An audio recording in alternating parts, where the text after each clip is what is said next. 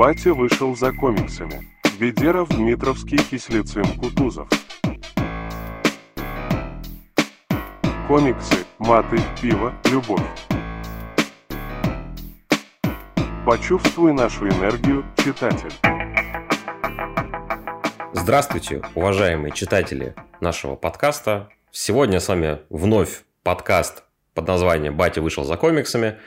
А, и у микрофонов, как и в прошлый раз, а, Роман Дмитровский, главный редактор издательства «Камильфо». Рома, поздоровайся. Все, все, всем привет, я здесь, я с вами. А, Кирилл Кутузов, человек и пароход, переводчик, сценарист, автор статей, автор лекций, просто замечательный мужчина. Рома, ты тоже замечательный, не обижайся, все, все нормально. Кирилл, Привет, поздоровайся. ребята, как бодрость духа. А, и с вами я, Игорь Кислицын, выпускающий редактор издательства Камильфо, автор статей, ведущий паблика Дитрих и в целом вот типа «Здрасте, привет». А сегодня у нас не будет с нами Вячеслава Бедерова, Славик будет обязательно в следующий раз. Сегодня он отпросился, с лекции мы сказали, что мы поставим ему плюсик, что он присутствовал, и на зачете мы не будем спрашивать содержание сегодняшней лекции нашей.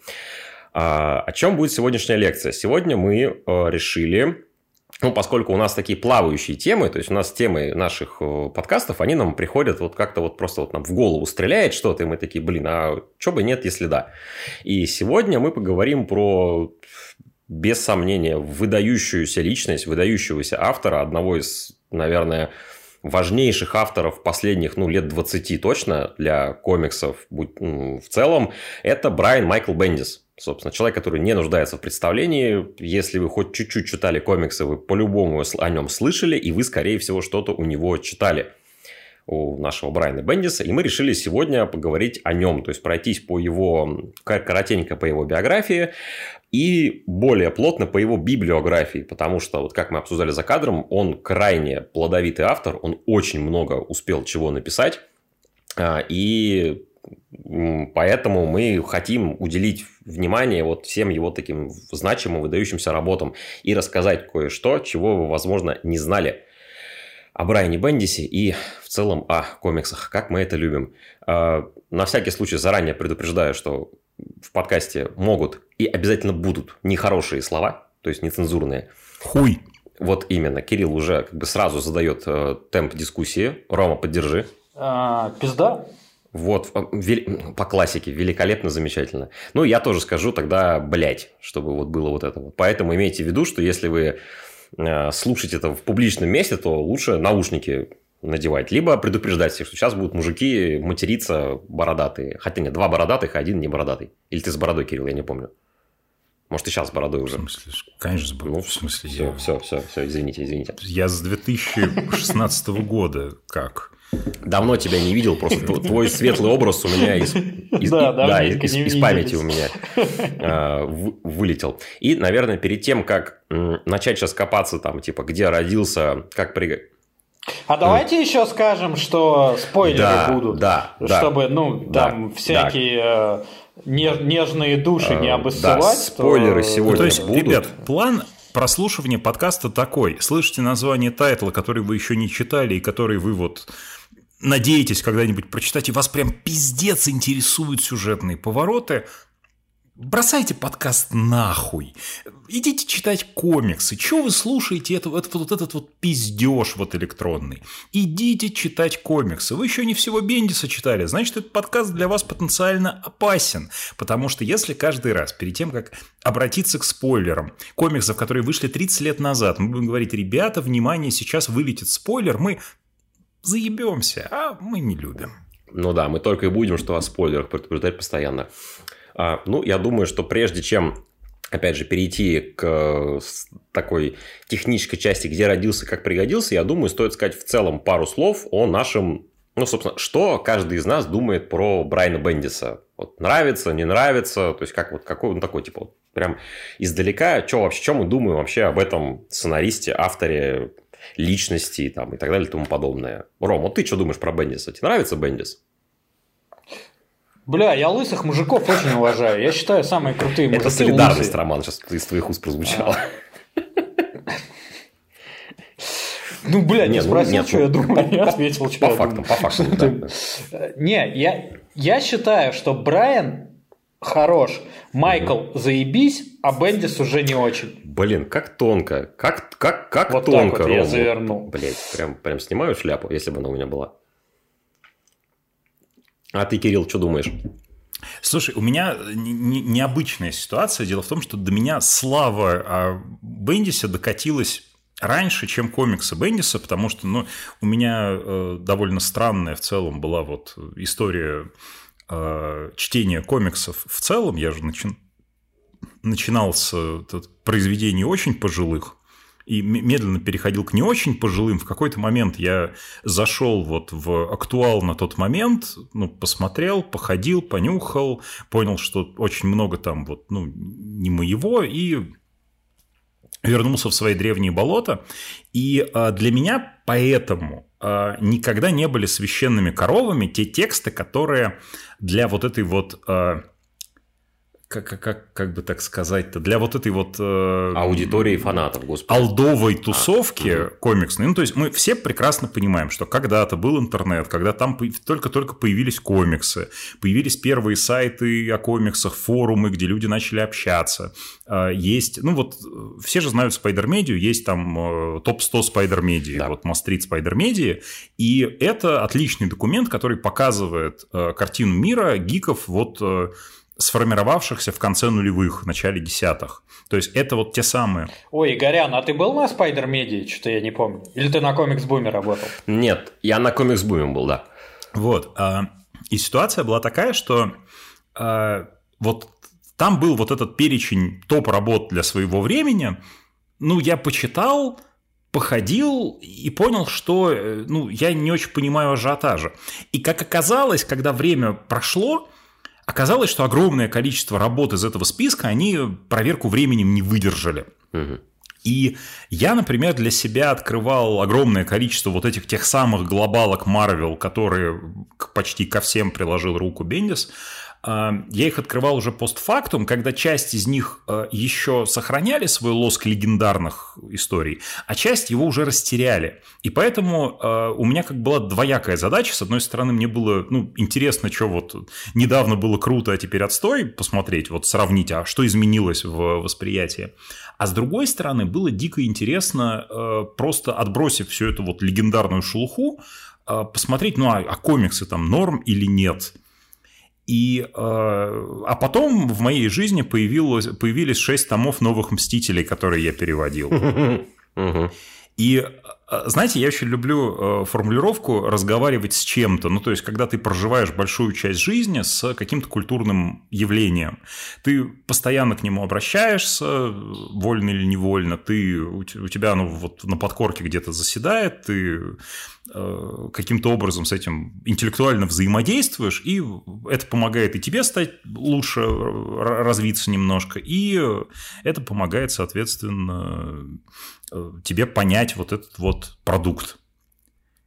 И вот э, когда я прожил с вот этими вот шестью книгами новых «Мстителей» из семи, да, это, это важно. Первый том был э, в моей голове только в виде допов, которые мы обсуждали в самом первом выпуске нашего подкаста. А, Я, кажется, начал понимать, как работает, э, как работает творческий метод Бендиса. А, Я, я с ним немножко смирился, вот, сделал какие-то выводы и решил, что, наверное, дальше я знакомство с автором э, оставлю вот э, в такой же форме. То есть, типа, если мы встретимся когда-нибудь по работе, мы еще поговорим, будет интересно.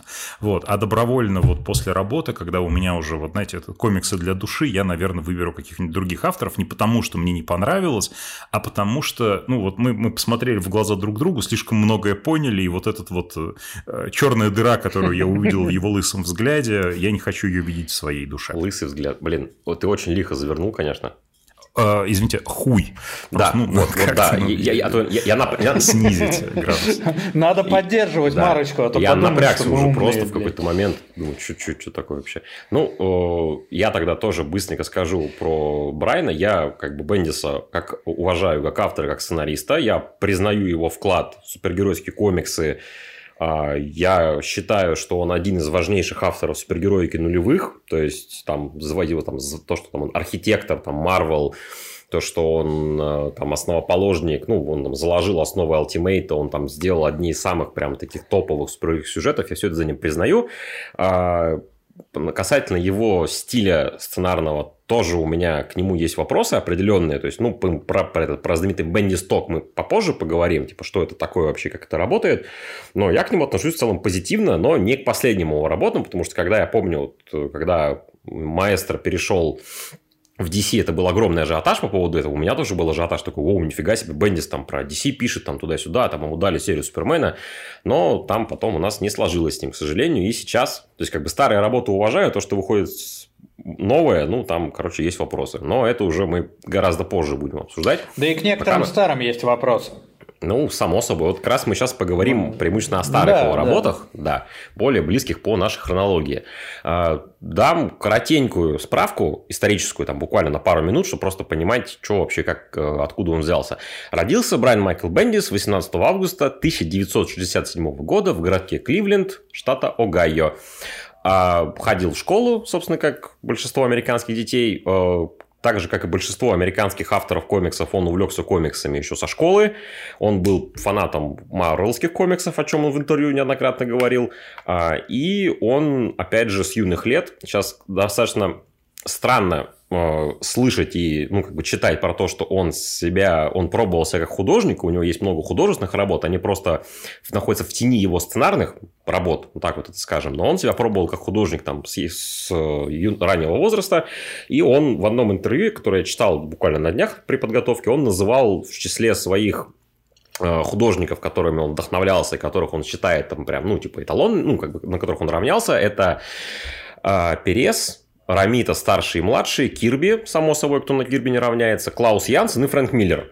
И, кстати, вот зная вот это вот, когда я читал его комиксы, которые он сам рисовал, я так... Ну, типа, Видно а, только типа, Миллера. Да, да. Ну, по сути, да. Ну, там, да, видно Миллера в основном, да. То есть, э, где там Перес, не знаю, ну, как бы, респект, а остальных, знаешь, доб- Перезу, доб- ради бога. Извини, остальных добавил в библиографию, чтобы, типа, придать э, э, этой курсовой работе веса. Ну, опять же, мы даже за словесный э, респект Кирби и Перезу мы ставим лайк, поэтому почему бы и нет. А еще то, что нужно знать про Брайана Бендиса, то, что он э, с юных лет, его увлек э, жанр м, детективный, crime fiction, так называемый американский. Он, опять же, называл в числе своих э, любимых авторов знаменитого Дэшела Хэммета. Это американский автор нуарного крутого детектива, который большинству известен как человек, который написал «Мальтийского сокола», который которому сняли потом экранизацию, тоже один из основоположников киношного нуара в Голливуде. А, и, опять же, он говорил то, что ему очень нравились комиксы, crime fiction комиксы, которые Стиранка рисовал, про которые Кирилл нам, возможно, расскажет чуть позже, который он по любасу их читал, он по Я, я знает. много расскажу в целом про крайм комиксы, но ну, я хочу вообще, закинуть отлично. такую удочку. Э, у Давай. нас в прошлом выпуске, обязательно послушайте, он посвящен Людям X, была, был отличный разгон, где мы сравнивали комиксы и музыку, как обычно, потому что, ну, все, что ну, да. мы любим, мы сравниваем. Как бы в какой-то момент мы дождемся сравнения комиксов и пива. А, так вот, я хочу закинуть удочку такую. А, вот есть э, у э, комикс-индустрии есть огромное, в комикс-индустрии есть огромное количество профессий. А люди, э, которые занимаются э, вот тем или иным ремеслом, участвуют в создании комиксов. То есть это художники, сценаристы, это контуровщики, это колористы, это леттереры, дизайнеры, верстальщики, редакторы. Огромное количество людей занимаются созданием комиксов.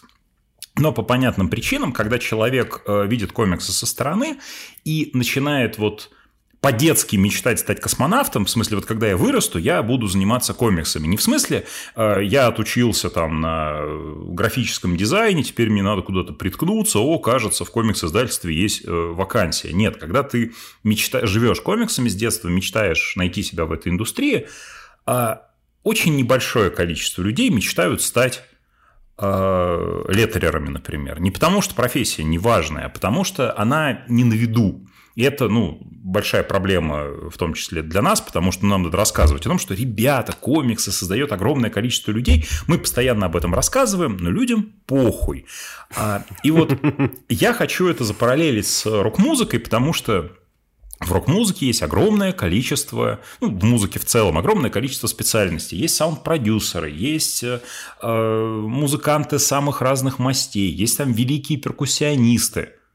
Но все, сука, смотрят, и все хотят стать вокалистом, басистом или гитаристом. Потому что... Но не басистом. Потому что это, это круто. И вот ну, ба- да. э, гитаристы и вокалисты это в нашей индустрии это сценаристы и художники. Хуй его просы, кто есть кто. Угу. Я все-таки вот, э, ну, я, если продолжать аналогию, я считаю, что все-таки вот э, сценаристы это гитаристы, потому что их менее видать потому что голос лучше запоминается, визуал тоже лучше запоминается. Вот. А, но, тем не менее, как бы гитарист обычно это композитор, то есть он диктует то, что все будут э, играть. Соответственно, сценарист диктует то, что все будут рисовать. Вот. И а, это абсолютно нормально, когда растет человек, вот он, в нем есть желание стать а, звездой комиксов, и он идет в художники, потому что ну, это первое, о чем ты думаешь. Типа, я вижу... Ну, потому что если ты видишь какой-нибудь splash, если ты видишь какую-нибудь клевую панель, ты можешь не знать, какой там сюжет, что происходит в этом комиксе. Ты видишь, ну вот, вот опять же, Джек Кирби, ты видишь вот клевую панель, на которой нарисован Галактус, и ты такой, я хочу... И тебе похуй, что там вообще, блядь, Да, я хочу рисовать происходит. так же. То же самое, ты видишь, ну, то есть, ты слышишь, как там орет Роберт Плант, и ты думаешь, я вырасту, вот у меня поломается голос, я каким-то образом залью себе, я не знаю, там, типа, 15 а, литров ликера адвокат в глотку, ага. прополощу их там, у меня станет великолепный голос, и я буду как Роберт Плант. Тут ага. то же самое, я вырасту и стану как Фрэнк Миллер именно вот, вот как вот художник, я буду рисовать как бог. Потом со временем ты понимаешь, что, ну, это учиться надо. Вот. И, и талант надо иметь. А потом такой, ладно, хорошо, я буду, я буду на гитаре играть. Типа, угу. как, как Джимми Пейдж. Я буду сценарии писать. Клево. Сценарий писать долго, муторно. Тоже учиться надо. И, в общем, в конце концов, ты а, таким образом становишься а, киноблогером. Э, просто заводишь свой блог про кино, э, снимаешь видосы о том, как, э, что все новые фильмы говнище. Вот. Тут то же самое. Поэтому вот... Я сейчас, еще, еще обязательно выбираешь себе священную корову, что типа oh. это вот, вот, вот одно произведение, которое на века. Угу. Конечно. А сейчас снимают полную хуйню. Да. Причем это произведение будет, блядь, даже не гражданин Кейн, а типа, знаешь... Э Блять, что бы тут вот э, этот самый а. э, темный рыцарь. Вот Мирила, новый гражданин Сука. Кейн. Вот, просто... Не-не-не, стой, стой, стой, стой, стой. Лига справедливости Зака Снайдера. Про это мы отдельно да нет, поговорим. Мне, это... мне кажется, назад в будущее. Мне кажется, вот назад в будущее это универсальная священная корова. То есть ну, кстати, его все да. любят, э, на него никто не хочет пиздеть никогда. Э, и мне кажется, для такой вот массы киноблогеров это вот вы, выбрать э, назад в будущее, типа, недостижимым идеалом. Типа, ему нахуй не нужен этот гражданин Кейн, он, блядь, никогда не смотрел, блядь, никогда не будет его смотреть. Бля. А вот назад в будущее заебись. Пацаны, гражданин, гражданин, гражданин Кейн, да, я играл в Command Conquer, да, этот, нодовцы прикольные. Угу. Рестлинг смотрел еще. Или так, да.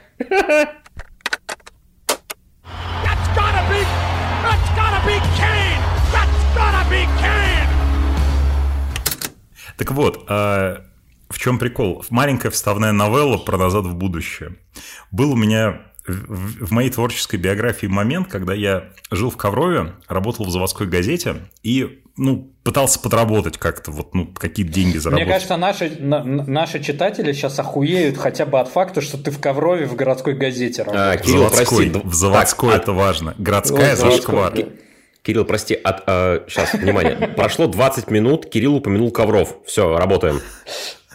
Слушай, я, слушай, я в подкасте же, по-моему, до этого не упоминал Ковров. Да, да, Нет. это первый раз, первый да. раз. Ты держался, ты, ты держался просто, держался, да, вот да. прям из последних сил. А, всем моим ковровским пацанам привет, а, вот. А, значит так, История была такая, я, я ой, блядь, я напиздел. Короче, я, э, меня выгнали из института, я вернулся в Ковров, потому что, ну, типа, на Москве жить дорого. Думаю, ладно, сейчас это, э, сил в руках появится, наберусь, вернусь в Москву, все охуеют. Я вернулся, все охуели, но угу. потом. Вот, я при, приезжаю, значит, в Ковров и думаю, блядь, ну, надо искать какую-то работу, потому что иначе, типа, ну, блядь, охранником в пятерочку. А, значит, эм, я сходил на пару собеседований, среди них была устроена моей бабушкой по охуенному блату собеседования на должность помощника оператора станка, после которого мне сказали, что, извините, молодой человек, вы нам не подходите. Я такой, заебись, ладно. Я понял, что нет, нужно что-то творческое искать. Я нашел сайт новостной, которому нужны были какие-то авторы. Я пришел на собеседование. А, это действительно был новостной сайт – они сказали, что им у них никаких ставок, естественно, нет, потому что, по-моему, там на полной ставке не работал вообще никто. А, будет здорово, если я напишу им какую-нибудь статью. Статьи они э, оплачивают э, по ставке 50 рублей одна статья. Я такой, ну хорошо, ладно, далеко мы на этом не уедем. Но э, тетенька, которая вот, единственная работала в офисе, у них был офис маленький, э, мне сказала, слушай, у тебя голос хороший, не хочешь на радио попробоваться? Я такой, ну, блин, мне особо ничего не остается, давайте попробуем. Она мне дала телефон человека, который работает на радио делает рекламу. Ну, то есть, это вот э, какое-то местное отделение большой радиостанции, у которой все, вот, все вещание центральное, а рекламные блоки есть местные, с какими-то местными бизнесами. Я приезжаю и понимаю, что там, э, короче, старший брат моего школьного кореша. Так. Мы порадовались, давно не виделись, вот все здорово. Я его помнил как прям такого мощного этого андеграундного панка, а тут он постригся, вот, занимается радио. Я такой, окей. А, и он, довольно быстро прохавав, что я могу не только голосом записывать рекламу, но и писать тексты, начал навяливать на меня какие-то небольшие заказы. Это все равно было очень мало денег, и мне в итоге пришлось а, устраиваться на завод в заводскую газету, где я два года проработал. Но, тем не менее, я писал несколько текстов. И там был один заказчик, который ужасно хотел рекламу в стиле «Назад в будущее». Господи ты, боже мой. Но никто из нас не понимал, что это значит. Ну, то есть надо понимать, радиореклама это типа это 20 секунд, в которые вам надо сказать «Здравствуйте, покупайте наши, э, наши мотовила, телефон такой-то». И потом вот ускоренным идут всякие рекламные объявления, типа «При приеме внутривенно мотовилу вызывает привыкание». Вот.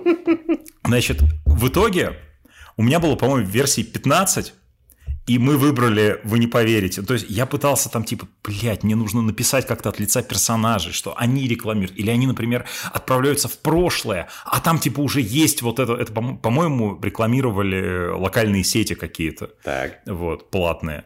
Вот они там уже есть. А знаете, какая версия выиграла? И mm-hmm. прям сказали, блин, большое спасибо, очень классный вариант, отлично. А просто э, подключайтесь к нашей сети, стоимость такая-то, скорость интернета такая-то, но под тему из «Назад в будущее». Так.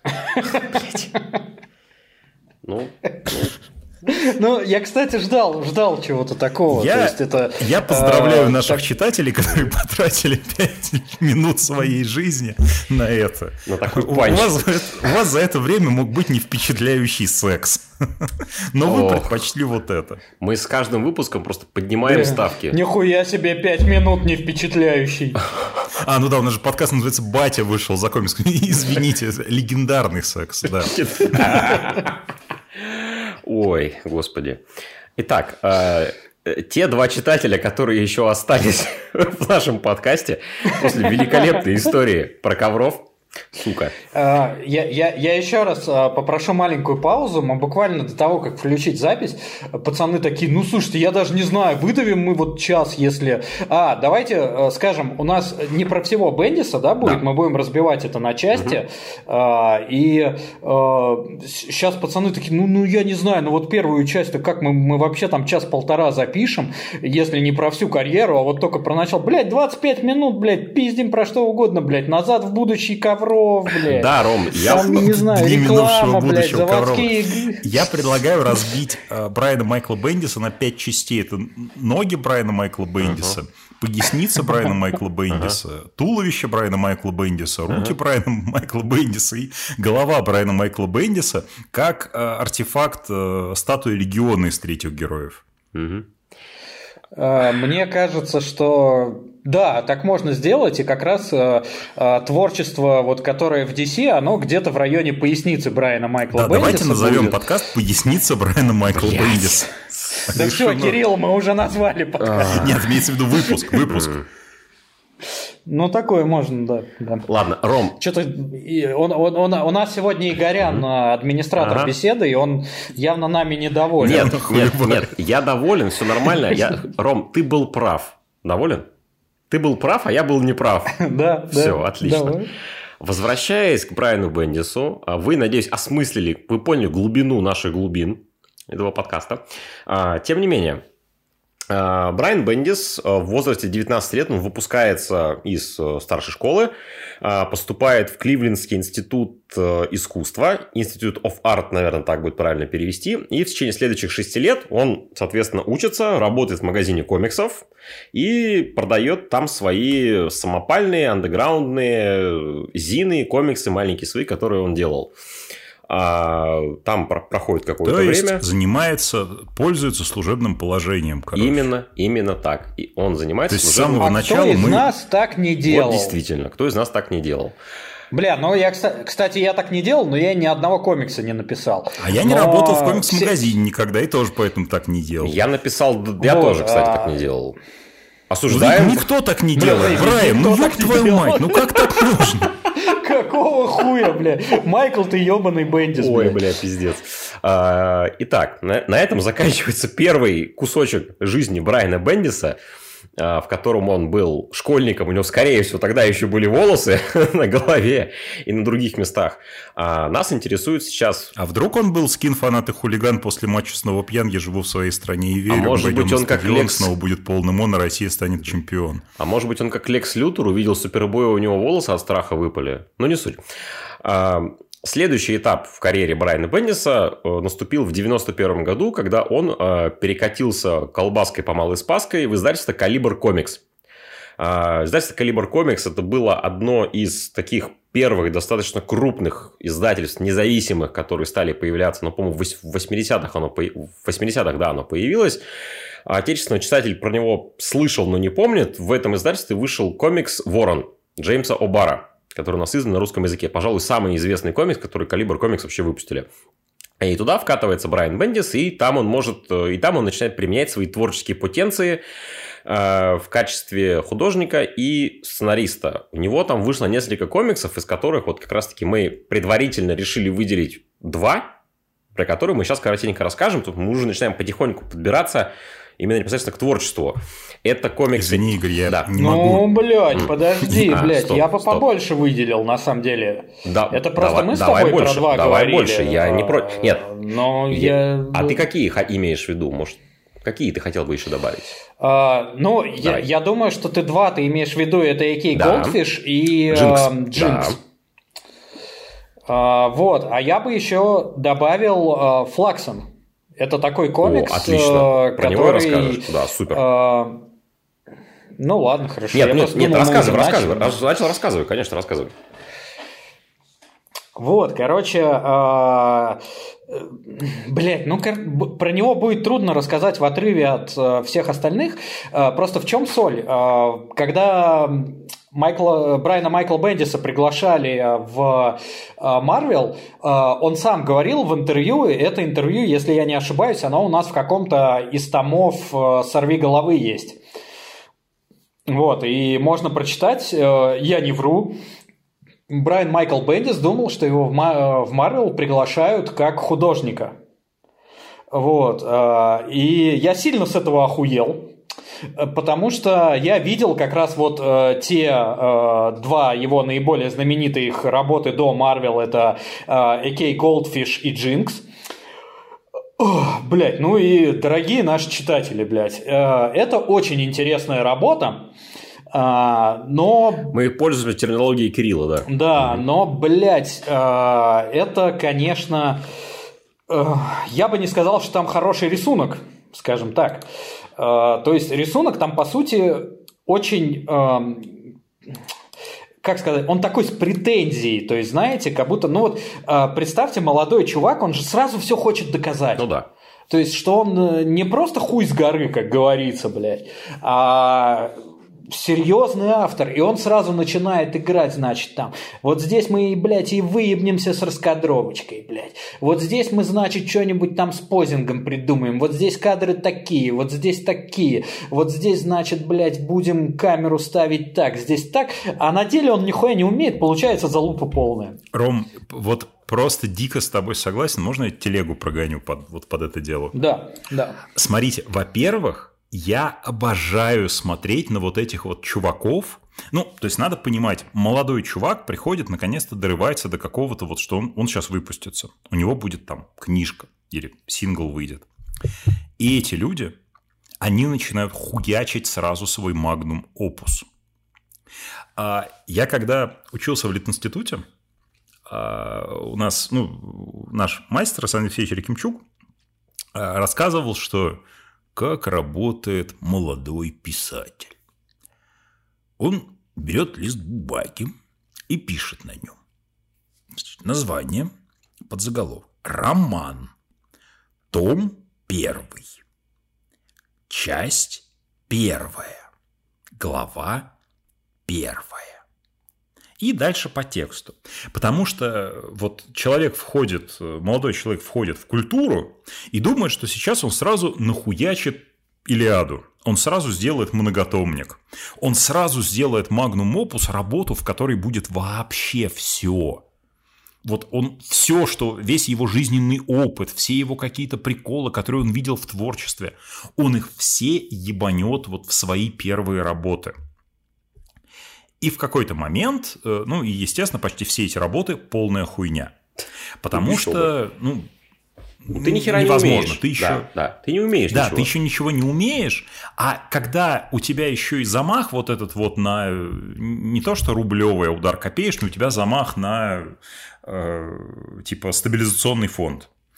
Э, и ты прям думаешь, сейчас все охуеют. Но все почему-то смеются. А вот я э, проанализировал ранние работы Бендиса именно как художника. И знаете что? Я вот э, хочу поднять в связи с этим еще одну тему. Знаете, что в этих комиксах отвратительно? Там абсолютно уебанский леттеринг. Это факт. А, О, да, кстати. А да. с леттерингом вот вообще когда... проблемы же были вне большой двойки в 90-е, если так посмотреть. Что, например, если им они были, понимаешь, они были всегда и везде. Ну, да, да. Вот там У меня особенно. вообще есть вот в этом плане такая история. Вот мы э, в прошлом выпуске говорили, я не знаю, останется ли это в нарезанной версии, потому что мы самые ужасные косяки, там какие-то в крике, попытки убить микрофон убираем. А, мы обсуждали перекрашенные комиксы Нила Адамса и перекрашенную болотную тварь. Было, да. И вот в случае с Нилом Адамсом, ну, мне очень грустно смотреть на то, что вот его работы очень похабно перекрашиваются, потому что, ну, Нил Адамс большой мастер. Их уродуют просто. Великолепный этим. художник. И, ну, мне грустно понимать, что в его голове вот он считает, что вот эти вот уебанские градиенты, они почему-то красят его рисунок. А, да, я могу сделать скидку там на эпоху, я могу сделать скидку на то, что в его вот понимании это было неким таким большим прорывом, что вот это вот то, чего он, например, об этом всю жизнь мечтал, но технологии тогда до этого не доходили но все равно грустненько, потому что, ну, ты-то думал, что он абсолютно визуальный гений, который себе представляет комикс в визуале вот э, тотально, то есть он прям, у него все в голове лучше, чем везде. А оказывается, у него в голове это было довольно уебищно, если вот это вот э, итоговая версия, на которую он способен. И мне из-за этого довольно грустно видеть, как э, признанные мастера, когда дорываются до каких-то сольных работ, демонстрируют полное непонимание каких-то базовых э, деталей. У меня, например, я не помню, как называется комикс. Ну, э, все же э, знают Эльф Квест. Да. Да. Вот. И я в какой-то момент, вот, ну, не, несколько лет назад, я пошел смотреть, как выглядят поздние работы в Энди Пине, который делал Эльф Квест. И мне стало прям жутко. Ну, то есть, это абсолютно выхолощенное, с, каким, с какими-то абсолютно безумным леттерингом, с каким-то ужасным просто вот вырвиглазным покрасом вещи, которые, ну, только каким-то вот э, визуальным вот этим вот... Э, э, это, это тень того, что мы видели в Эльфквесте.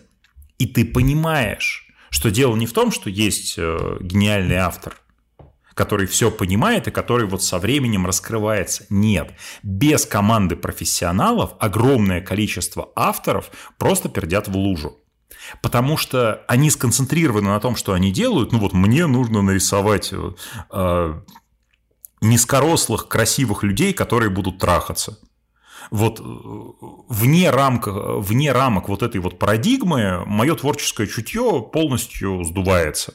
Мне плевать, какой будет леттеринг, какой будет покрас. Оказывается, все это время человек не вот окидывал мысленным взором то, что он делал. Он не рефлексировал по поводу своих комиксов. И э, в этом плане я, когда пытался ознакомиться с ранними работами Бендиса, меня, я, я все время сбивался на вот эти вот какие-то редакторские штуки, на, на, на херовый леттеринг, на какое-то абсолютно ебанское разбитие по панелям, и тут ты понимаешь, да, мужик, тебе ну точно надо в сценаристы, потому что во всем остальном ты, честно говоря, особо не преуспел. А, да, вот Давайте закончим лирическое отступление про судьбу тяжелую вообще молодых авторов, которые думают, а, что они сейчас перевернут игру. А, и вернемся именно к Брайану Майклу Бендису. Вот я на самом деле не то, чтобы я прям э, заговнил вот эти его работы, то есть Джинкс я прочитал, но это такой, ну, крайм, но там, э, как это сказать, видны крючки, за которые потом будет Бендис э, дергать в той же сорви голове. А, то есть э, там э, прям стилек, он узнается, да, это хреново нарисован. Причем даже он же даже не придумывал внешность персонажа, он брал моделей. Э, там прям в титрах написаны модели, которые он использовал для персонажей. Но вот третий комикс, который я хотел бы выделить, это он называется «Флаксон Альтер Эго». Это, блядь, полная хуйня. Просто, блядь, сферическая хуета. А, это с комикс, в котором главная героиня девушка месяца плейбой Сьюзи Оуэнс. И она там, она же была маскотом какого-то комикс-магазина. В общем, это какой-то промо-материал. Но, короче, этот комик заказывал магазин комик-шоп чтобы как, ну, блядь, я не знаю, там раздавал он это бесплатно. Я бы это бесплатно раздавал, я бы, наверное, блядь, еще пиво наливал тем, кто согласится читать эту хуету. А, но прикол в том, что поскольку это был полностью коммерческий заказ, а не полет свободной мысли, как э, Джинкс и Goldfish, а, там а, Бенди содержали в рамках. То есть вот страдать такой хуйней, как вот в двух вышеназванных комиксах, ему не давали. И там можно увидеть, что ну, какие-то зачатки, блядь, рисовальщика у него есть. Но, блядь, не особо... Во-первых, блядь, этот флексом найти, блядь, такая суровая задача. Э, его можно купить на eBay. Его, как правило, можно купить на eBay прям с автографом вот этой Сьюзи Оуэнс. Видимо, ради этого автографа комикс в основном и покупался, получался, искался где-то. Э, но... Ну а зачем еще-то, господи? Но, в общем и целом, в интернете вы можете найти э, хотя бы кадры из этого комикса, немного посмотреть, и они выглядят не так погано, как AK Goldfish тот же. А, вот, вот что я хотел сказать, и почему я хотел, чтобы рассматривали как минимум три комикса из его ранней карьеры. Ну, ранее я имею в виду, я думаю, ты имеешь в виду до имиджа, потому что в имидже да, он же да, на спауна припал. Да, да, до имиджа мы сейчас докатимся, я тоже вставлю свои две, пару копеек, пять копеек свои. А согласен со своими учеными коллегами по поводу того, что там у Брайана видно, что у него кипели амбиции очень сильно, что он прям хотел там с порога, там, типа, с ноги вынести дверь комикс-индустрии, такой, типа, ебать, смотрите, я умею то, умею все, да, поэтому он там дрочился на раскадровку, на панельке, там вот это вот всякое такое. Опять же, соглашусь, что в силу неопытности и малой там то, что, ну, грубо говоря, мало, мало надроченности, это порой выглядит э, через чур, порой это выглядит неуместно, с перебором. А, мне, я бы хотел добавить про сценарий. Потому что, опять же, Бендиса мы знаем как сценариста в основном. А, и э, если говорить про сценарии в целом, вот я читал два комикса, я читал «Джинкс» и читал «A.K.A. Goldfish», Сценарии там слабые достаточно. То есть, типа, я, ну, не скажу, что я дока прям в крайм комиксах и в целом в жанре в этом, но как бы что-то я читал, что-то я смотрел. И это, типа, ну, как бы достаточно клиши. Вот мы с Сурома сегодня с тобой обсуждали за кадром, что, мол, типа, в Джинкс, а, в Голдфише, по-моему, там в первом выпуске появляется стереотипная блондинка, которая поет песню, вот эту вот Мерлин Монро из фильма Да, да, э, там появляется абсо- да, абсолютно да. стереотипная роковая блондинка, э, которая да. еще вдобавок поет Айвона Бела в бою. То есть, ну, типа, придумать да. что-то более, блядь, стереотипное для создания атмосферы Нурара, ну, блядь, охуенно трудно. Это нужно, это и... специ, специ, специально. Давайте я попробую защитить Лысого. Нет, сейчас, сейчас, Давай. да, ты защитишь. Я, да, а? я просто сейчас ну, закончу да, мысль. Да, да. То есть, как бы сценарии, ну, на мой субъективный взгляд, они слабенькие достаточно. То есть, там есть крайм-комиксы лучше, вот так вот скажем. Но э, то, что интересно, мне было лично посмотреть, то, что в этих комиксах уже появляются вот эти вот знаменитые диалоги Бендиса э, феномен вот этого Бенди Стока, то есть, что у него персонажи говорят э, про Бендиса я читал, э, что он сам тоже рассказывал, э, что он, э, когда типа там учился писать комиксы, так мы это назовем, он часто ходил по барам, там по каким-то ну, местам скопления людей и просто сидел и записывал какие-то фразы. То есть он, он много слушал, как люди разговаривают друг с другом в непринужденной обстановке.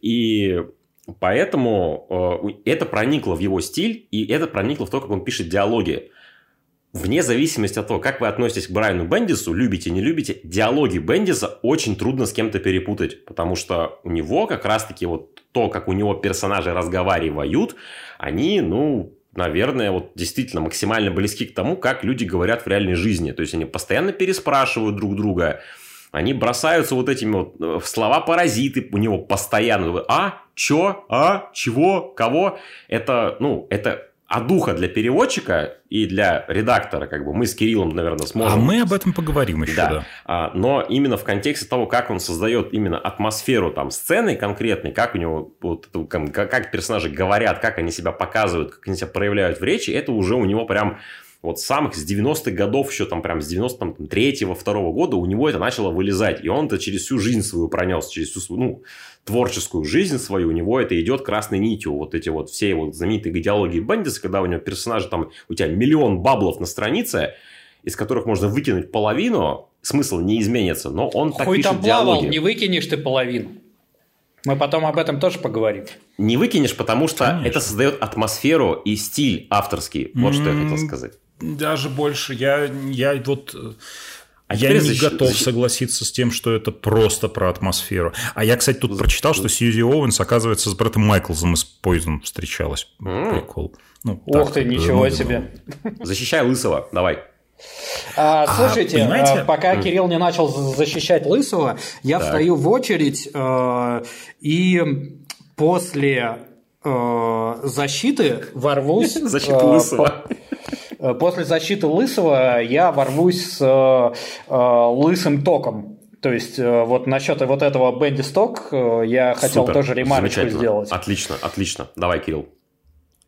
Э, я, я сейчас просто, чтобы вы понимали, мы, короче, я, я, я уже вот несколько неделю где-то живу в парадигме. Мы с девушкой сели смотреть э, сначала последний сезон сериала «Практика» про юристов, а сейчас сериал «Бостон Лигал».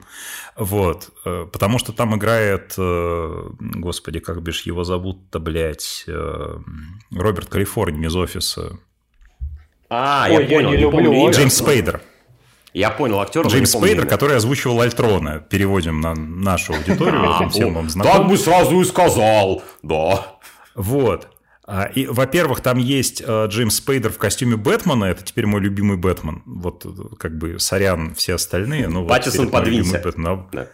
Во-вторых, у меня теперь, э, в моем случае, Клуни подвинься. Вот. А, и а, говоря об этом, у меня сейчас реально вот эта картина просто в голове судебного заседания, что типа вот, вот после защиты Лысого угу. будет перекрестный допрос Лысого. Вот. А, так вот, а, защита Лысого. Защита лысого – это ракушка. Вот. А, так вот, значит, понимаете, вот мы сейчас ну, там, хуесосим какие-то работы, и со стороны это кажется, ну, вот я, я в целом не очень люблю вот это вот, надо сделать ремарочку, надо понимать, что это все все еще, ну, честно говоря, профессиональная работа. Она может там нравиться, не нравиться, но тем не менее, я вот, ну, по крайней мере, там в IKEA Goldfish я вижу э, четкое желание попасть в целевую аудиторию.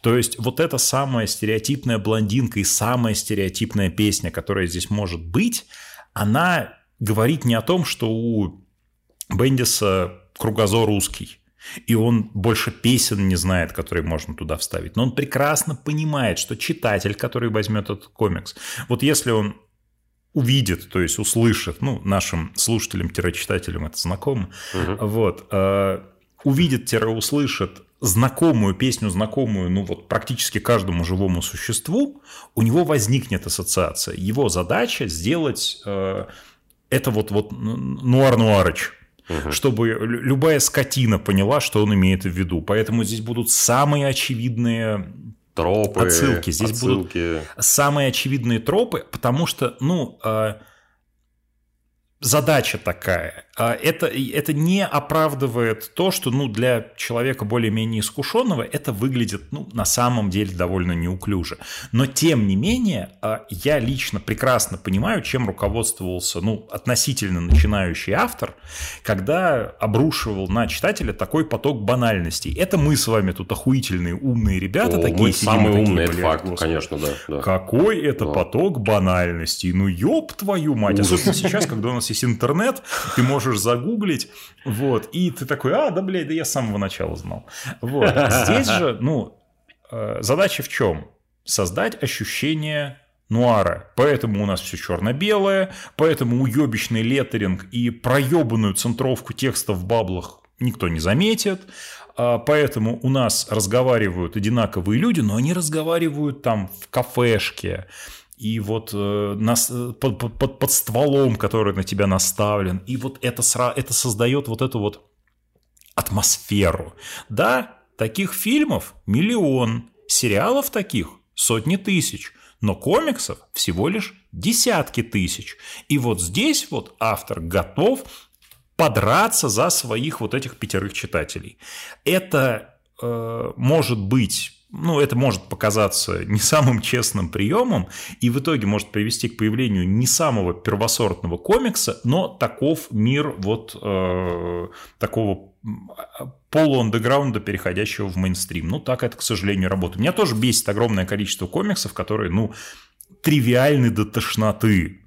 Но есть грань. Я вот, ну, если разобраться, если немножко почитать, если посмотреть, что за этим стоит, да, тривиальные до комиксы э, наполовину создаются бездарными кретинами, для, которые правда думают, что э, воспроизводя какой-то троп, который они видели в кино, они создают что-то охуительно новое – а другая половина людей, которые создают вот эту тривиальную шнягу, это люди, которые работают для продюсеров, которые требуют тривиальную шнягу, для аудитории, которая требует тривиальную шнягу. Это далеко не всегда их вина, и как мы знаем, потому во что потом вырастет Бендис, здесь ну, явно дело не в том, что он просто э, у него был там пиздец узкий кругозор, и он вот только штампами мыслил. Здесь, мне кажется, у него была просто задача другая. А, очень глубокая мысль для нашего подкаста Кирилл, прям... А, извините, хуй.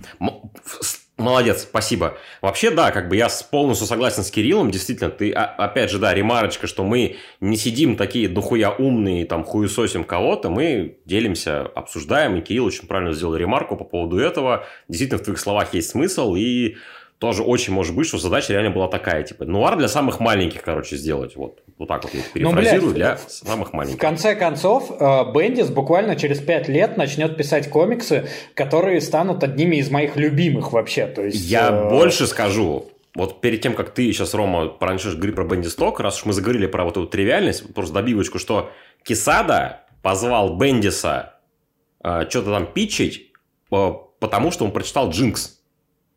То есть он что-то там увидел, он как-то с ним ну, поговорил, ну, чувак, там понял. потому что Джинкс, э, на самом деле, Джинкс э, на голову, блядь, на две головы э, выше того же AK Goldfish. Мы их просто факт, вот взяли, э, факт, да. э, рас, рассматривая в, э, как сказать, ну, их и нужно рассматривать вместе, потому что, это, по сути, Джинкс это спин-офф AK Goldfish.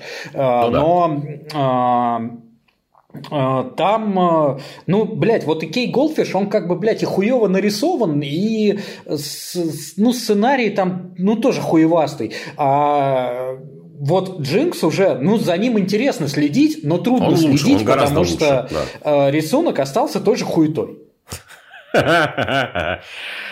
Ты хотел сказать про Бенди Сток, и мы, наверное, как раз таки сейчас про него поговорим более подробно. Что это такое вообще? Да, да. Мысли а, а, ну, блин, наверное, все читатели комиксов знают, что такое Бенди Сток, а, потому что Бен... ну, я, я даже не знаю, вышло ли у какого-нибудь, а, у какого-нибудь автора на русском больше значимых работ, чем у Бендиса.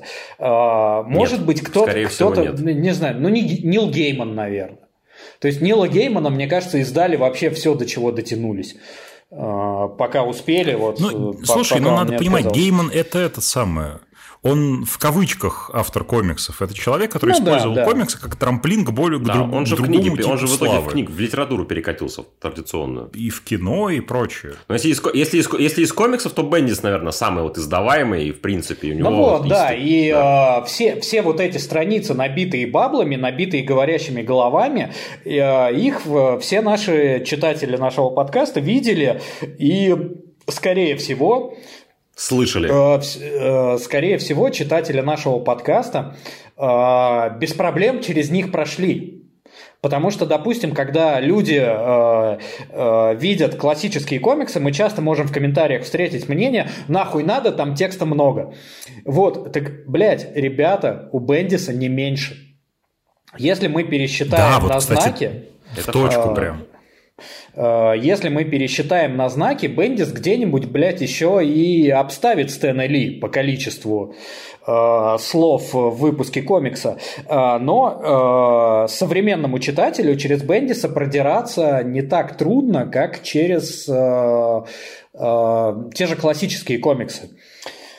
Э, и это есть вот тот самый пресловутый Бенди Сток, то есть э, огромное количество текста, которое на тебя вываливает, э, скажем так, сюжет в дикой компрессии. То есть э, Бендис за один диалог на двух страницах может рассказать больше, чем некоторые рассказывают за выпуск. А, и это, допустим, опять же, вот в моем любимом сорви голове Бенди Самалеева, это хорошо очень э, можно проследить э, в арке, где черная вдова а, приезжает к нему э, снова там возрождать романтические отношения, вот они там пиздят очень много, блядь, ребята, просто пиздец как много. Но, блядь, они просто столько всего вываливают, что ты не успеваешь устать от этого текста. То есть, э, э, как это, э, принцип, который Игорь уже озвучивал э, в наших подкастах, что показывай, а не говори. Э, вот, но Бенди Сток передает то, что нельзя показать. То есть он, э, он дает напряжение между героями, то есть он дает э, какой-то их бэкграунд, показывает в отношениях друг с другом. А, то есть я вот э, Опять же, Игорян говорил, что Бенди Сток это про атмосферу, а Кирилл сказал, что это не только про атмосферу. Вот я абсолютно согласен, Бенди Сток это мощный сюжетный инструмент, помимо атмосферы. Само собой, а... тут не поспоришь. Э, тут вот, э, мне кажется, мы сейчас будем с тобой ссылаться на одно и то же интервью. Ты из него рассказывал, какие ориентиры он выбрал в комиксах. То есть там вот Перес, Рамита младший и все прочее. Угу. Я бы более выделил, он там назвал три имени, которые для него являются ориентирами в сценарном мастерстве. Так. И это Дэвид Мэммет, Ричард Прайс и Аарон Соркин.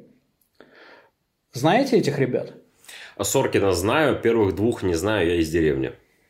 Вот, да. А, на самом деле, да, Аарон Соркин для так, такая более или менее фамилия на слуху. Это сценарист. А, его сценарии легли в основу фильмов. Давайте загибаем пальцы, если смотрели. Стив Джобс, Манибол да. и социальная да. сеть.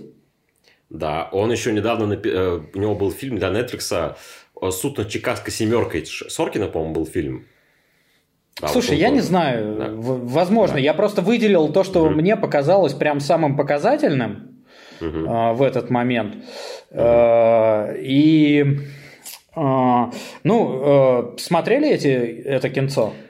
Я смотрел Манибол, я смотрел Манибол, смотрел социальную сеть, да. Манибол очень хороший. Это который с Брэдом Питом, я чтобы не перепутать. Да, да, да, это, да, да, да, отличный, с Брэдом Питом, отличный где, фильм, вообще, э, е- да. если я не ошибаюсь, это где чувак просчитывал... Э, да, то есть да, он, там с, бейс, с бейсболом связанное. Да, да. Он, он, он в бейсболе, короче, он пытался э, построить команду, вычислив э, математические вероятности происходящего на поле.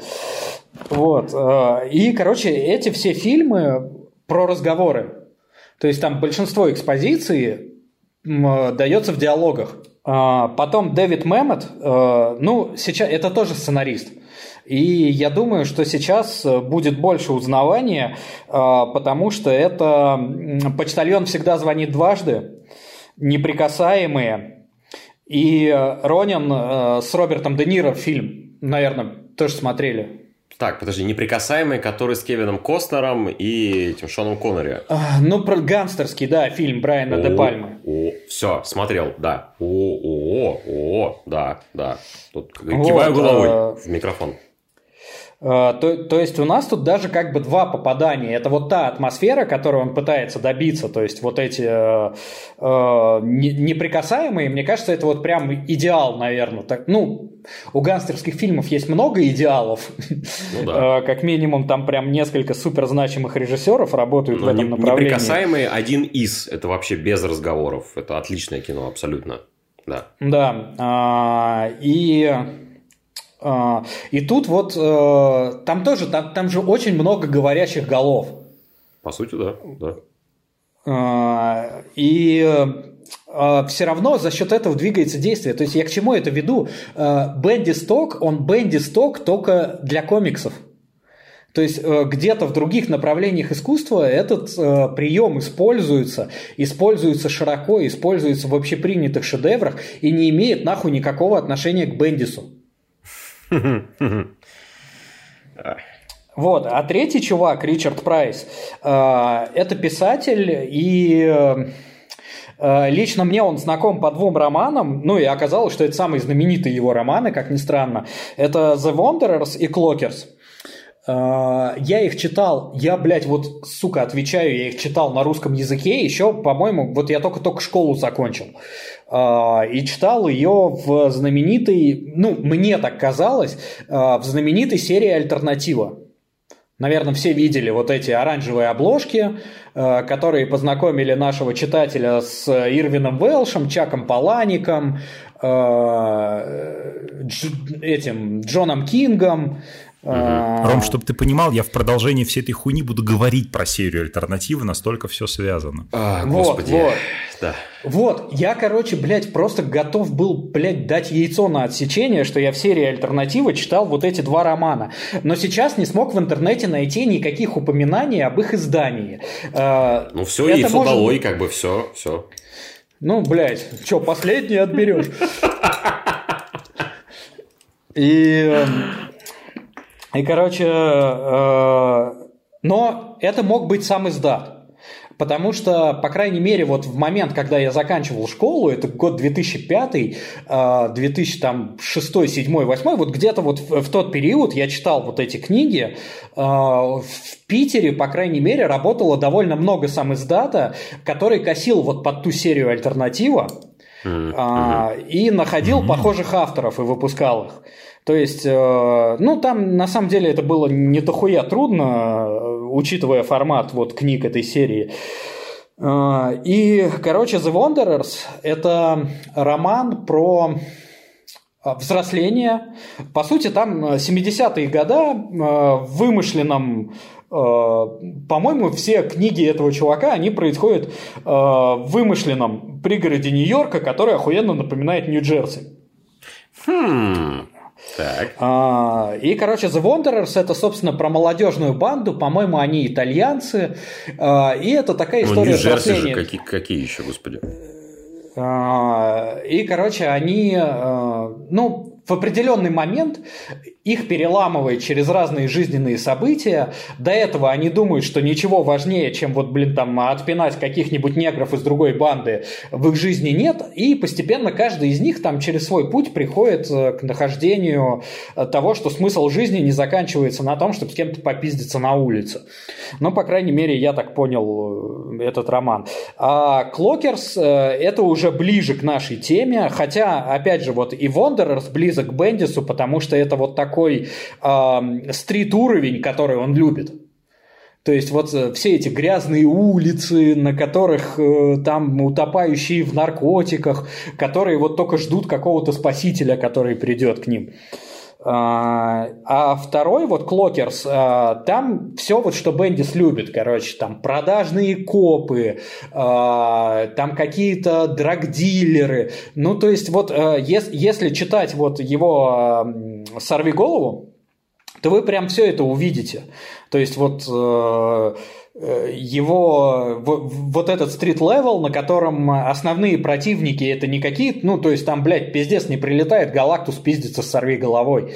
Э, там сорви голова разбирается со всякой мелкой шушерой на улицах, которые там, блядь, новый наркотик нашли, который, э, с которого все торчат, супер быстро привыкают и на который подсаживают детей. То есть это вот такие противники. То, что про Бенни Сток надо знать и понимать, как минимум, если мы говорим про период, где был Бендис в прайме, где он был прям в полную мощь, у него персонажи, они говорят много, и они говорят по-разному.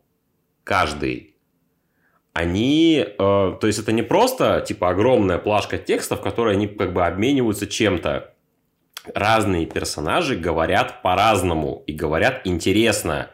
И типа ты можешь ну, как бы там понятно, что вот это говорит Человек-паук, он типа вот он там шутит такие-то дурацкие шутки. Это говорит Кэп, более сдержанно, более спокойно. Это там говорит Люк Кейдж, это говорит Человечный Человек, это говорит тот, это говорит тот.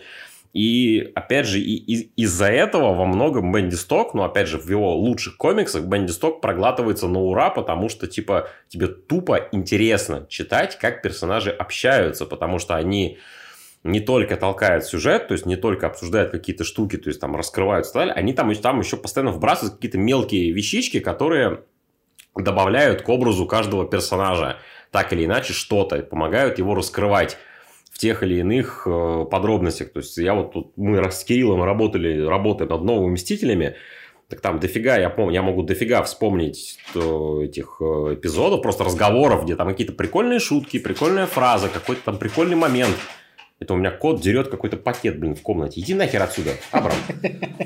И вот это вот все. То есть, как бы мы... Я не гоню на Бенди Сток, когда Бенди Сток пиздатый. Я гоню на Бенди Сток, когда он не пиздатый. Вот так вот. Вот так, наверное, скажу. Кирилл, давай. Разгон, я готов слушать. Итак, мы живем в удивительную эпоху. Мы живем в эпоху, Society когда... Хуяете. А, мы живем в удивительную эпоху, когда обилие информационных продуктов у людей в головах порождает а, такое ошибочное мнение, что купив какой-то информационный продукт, купив какой-то курс, а, прослушав какие-то видеоуроки, можно, а, следуя а, прочерченному перед тобой алгоритму, овладеть а, тем или иным типом мастерства.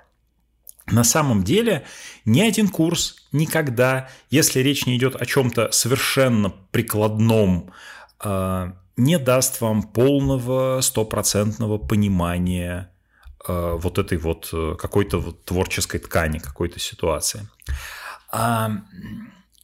Но огромное количество людей вооружается приемами, которые, о которых говорят в очень неглупых книгах, в очень толковых курсах.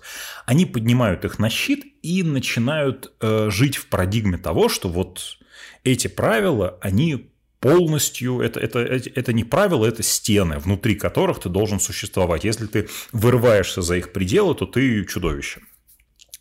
В этом плане у нас есть э, классическое правило show don't tell, э, показывая, не рассказывай, потому что если тебе в сюжете нужно о чем-то рассказывать словами, то, ну, значит, хреновый из тебя сценарист. Честно говоря, это правда. Потому что нет ничего более глупого, чем ну, момент, когда персонажи какую-то часть экспозиции начинают просто говорить словами, потому что ну, показывать это вот слишком сложно. Но э, огромное количество людей э, видят эту упругую максиму show don't tell, начинают думать, что ну, разговоры это в целом от лукавого, это э, разговоры нужны для того, чтобы вот каким-то образом подсветить то, что мы показываем. И таким образом в э, произведениях диалоги э, просто деградируют до деклараций о намерениях. То есть люди общаются не потому, что они общаются, а потому, что им нужно сказать, мы идем туда. Я считаю, что ты убийца. И огромное количество потенциально талантливых авторов, с которыми там мне приходится работать, там сталкиваться с какими-то новыми э, молодыми авторами, которых ты там читаешь, чтобы посмотреть, а может быть кого-то там на работу схантить куда-нибудь. Огромное количество людей занимаются тем, что вот текст у них – это декларация о намерениях. Все остальное вот они показывают. Вот у меня драка, вот у меня погоня, а люди разговаривают «пойдем туда». И это... Я исследовал это и понял, и понял вот это. Э, ну да, типа того. То есть э, диалог просто толкает сюжет. А у этого есть еще один побочный эффект. Это то, что э, благодаря этому люди, которые пишут на русском языке, ну, это, возможно, это проблема для других языков тоже валидна, просто вот я работаю с людьми, которые пишут на русском языке. А их тексты абсолютно неотличимы от перевода, например, с английского языка. Потому что люди считают, если я э, у меня в тексте появится слово, например, обмылок, у большого количества читателей возникнет вопрос, в смысле обмылок, что это значит? Почему один человек называет другого обмылком? Почему это оскорбление? Потому что и поэтому тексты тоже, они деградируют до абсолютной кальки. То есть человек с самого начала пишет э, Google перевод с... То есть представьте себе, вот у вас есть текст на русском языке, вы перегоняете его на английский, потом обратно на русский. Получается э, среднестатистическая дичь, даже если убрать какие-то э, непременно возникающие грамматические несостыковки. И огромное количество людей начинают писать тексты, именно для того, чтобы эти тексты были, во-первых, декларациями о намерениях, люди там разговаривают только, чтобы двигать сюжет, а во-вторых, э, с точки зрения окраски этих текстов, тексты никак не окрашены, они нейтральные. Это вода. Это не водка, это не э, настой на навозе, то есть это и, не здорово, и неплохо, это нейтрально. И Э, как мне кажется, связано это именно с тем, что сейчас э, люди, которым интересно читать книги, интересно писать книги, а, растут на классных произведениях, но очень нейтральных и коммерчески выверенных. Вот я почему зацепился за упоминание серии «Альтернатива». Когда я был пиздюком, а в литературно окрашенных кругах, ну, типа, я учился сначала на журналистике, потом в литературном институте. Когда я учился в школе, я ходил там в литературные кружки. То есть вокруг меня постоянно были люди, одержимые текстами. Что мы читали? Мы читали Юза Олешковского, который пишет чистой русской матершиной. Типа Лимонова, а, серию альтернатива во всех видах. Это было просто типа... Ой, кстати, сегодня же 80 лет Лимонову, да? Возможно. Было бы. Кстати. Возможно. Вот. А, потому что тебя это немножко отрывало. Ну, типа, ты приходишь в школу, тебе там дают школьную программу, ты ее поймешь потом. Тебе это пока просто имена, которые ты должен запомнить, вырастешь, поймешь. Вот, тебе на данный момент нужна вот кислота, тебе нужно вот что-то вот электрическое. Когда ты открываешь Юза Лешковского, а, и ты понимаешь, что это вот это электричество. А, то есть там прям матом написано, ты еще пока юн, тебе вот э, полутоны, какие-то э, тонкие вкусы тебе пока не очень понятны. Вот, вот послушай, я уж знаю, скучно не будет. А, а заскучаешь, значит, полный ты мудила и нихуя не петришь в биологии молекулярной, а заодно и в истории моей жизни. Как описал Союза Олешковского. Вот для нас тогда это был самый кайф. Ты молодой, тебя вот прет самое вот э, straightforward, то есть матершина, какие-то странные вещи. Типа, ты открываешь Хармса, тебе это взрывает мозг. Ты открываешь э, серию альтернативы, тебе это взрывает мозг, потому что, ну, там такие же молодые, ну, там, типа, импортные чуваки.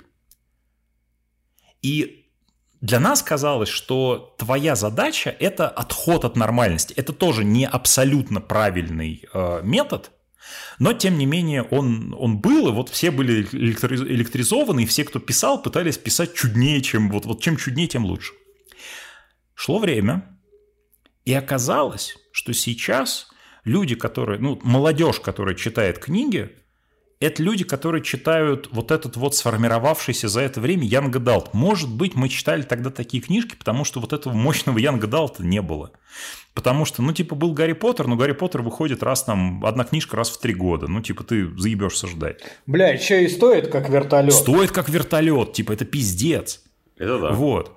А, и поэтому ты сначала, когда ты совсем пиздюк, ты читаешь э, какую-нибудь там юмористическую фантастику, ну то, что вот примерно на тебя ориентировано, при этом написано там, ну типа 40-летними лбами, но тебе уже смешно. Вот, а потом ты вот тебе еще жестче надо, все круче и круче и круче. И вот тут ты понимаешь, что целое поколение воспитано на переводной фантастике, на переводной коммерческой фантастике. Опять же, в этом нет ничего плохого. Это все еще клевая литература, если она тебе встречается в нужное время.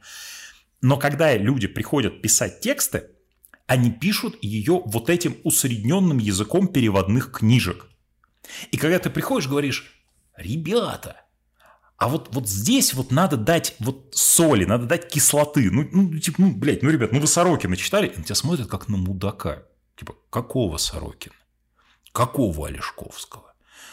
А, какого Лимонова? А, и ты, ты, ты смотришь такой, типа, ребят, ну, ну это, же, это же ваше, вы же молодые. И, и тут ты понимаешь, что ты постарел, э, ну, не так, как все остальные. И тебе становится немножко грустно. Ты понимаешь, что ты дед. Да, да, то, все, ты уже дед, но то, то, то, то есть ты дед, который, знаешь, вот типа в этом, с панковским наворотом, вот типа э, с напульсниками, ага. но ты, и ты думал, что это твой залог молодости на все времена что пока у тебя ирокез, ты всегда молодой. Нет, ты умудрился стать, то есть, типа, новые молодые дети, они похожи на... Блять, я сейчас заплачу. Блядь, комсомольских работников, которых хватит ты сердечко прядь всю бить, жизнь сука. считал ебучими нормисами, вот дедами, которым хочется тащить тебя назад, а ты вот это, ты это, это всегда молодой, потому что у тебя панк, панковский ирокез – и ты понимаешь, что нет, панковский ирокез – это уже признак деда. Но тем, сука, не менее. Мы владеем охуительным инструментом под названием язык, на котором мы разговариваем. И нет большего преступления против своего будущего, чем пытаться от этого языка отмежевываться, потому что язык хранит в себе огромное количество вот этого вот, вот этой селитры, которой ты будешь взрывать пердаки своих читателей. И главное, что должен делать читатель, э, писатель, это э, и читатель тоже, это литературные наблюдения. Как вот актер, когда ну, ему нужно э, снять какой-то образ, ему нужно кого-то спародировать, кого-то изобразить, он наблюдает. Писатель должен слушать, как звучит живой язык. Я в этом плане считаю, что переводчики комиксов – это потенциальная золотая жила для литературы, потому что они имеют дело с э, творчеством, которое построено на диалогах. В комиксах люди постоянно разговаривают, поэтому меня очень часто раздражают плохие переводы комиксов, потому что, ну, типа, это люди так не разговаривают. Это фраза, которую я комментирую большую часть а, переводов комиксов, которые мне не нравятся. И когда Бендис ходил, о, видите, вот на 57-й э, минуте моей речи появился Бендис. Хорошо, хорошо, хорошо. Нет, я, я прям, я прям раскрыв рот тебя слушаю. Когда давай, давай, давай, появ... давай, давай. Когда Бендис говорит о том, что он слушал, как разговаривают люди в барах, он выполнял самый главный творческий, ну вот, ну этюд можно сказать, самое главное э, упражнение. Он слушал, как разговаривают живые люди. И опять же, учитывая, что э, его ориентирами были киносценаристы, это не комиксы. Э, к написанному тексту всегда с него спрос поменьше. Потому что когда человек читает буквы на бумаге, у него в голове работает некое художественное допущение, что ну, мы делаем вид, что когда на человек, э, по человеку начинают стрелять, он кричит «О, черт, а не ёб твою мать!» Вот. А, ну, есть некое допущение. А, литературному тексту готовы простить больше, чем кино, в котором люди разговаривают напыщенными какими-то фразами. Ну, в кино это, когда это живой человек вот на экране движущийся говорит, но это более нелепо смотрится. Тем не менее, на самом деле, попытка выхолостить язык хуево смотрится, что в комиксе, что в книжке, что в реальной жизни. Если вы увидели бы человека, который разговаривает вот э, диалогами из э, плохо переведенной книжки, ну вы бы, наверное, подумали, что он, я не знаю, пришелец, который маскируется под человека, какой-нибудь ебучий скрул. Долбоеб. Или долбоеб. Рептилоид, блядь. Или скрул. Да, скрул, скрул, точно. Вот. Да, да. да. Да, я бы так первым делом и подумал. Ни в коем случае, блядь, не сказал бы, что это, блядь, долбоеб. Ну, я или подумал, он... это нет, скрул. Нет, Или долбоеб. Нет, Ром, ты как главный редактор издательства Камильфот такой, Скрул, точно, война Кри и Скрулов, я это читал, все, блядь, я тебя вычислил. Да. Вот. Пару раз мне пизды давали тогда. Именно поэтому я каждый раз, я как переводчик, когда открывал очередную страницу после клевой пизделовки, в которой мстители просто кричали там «Вперед!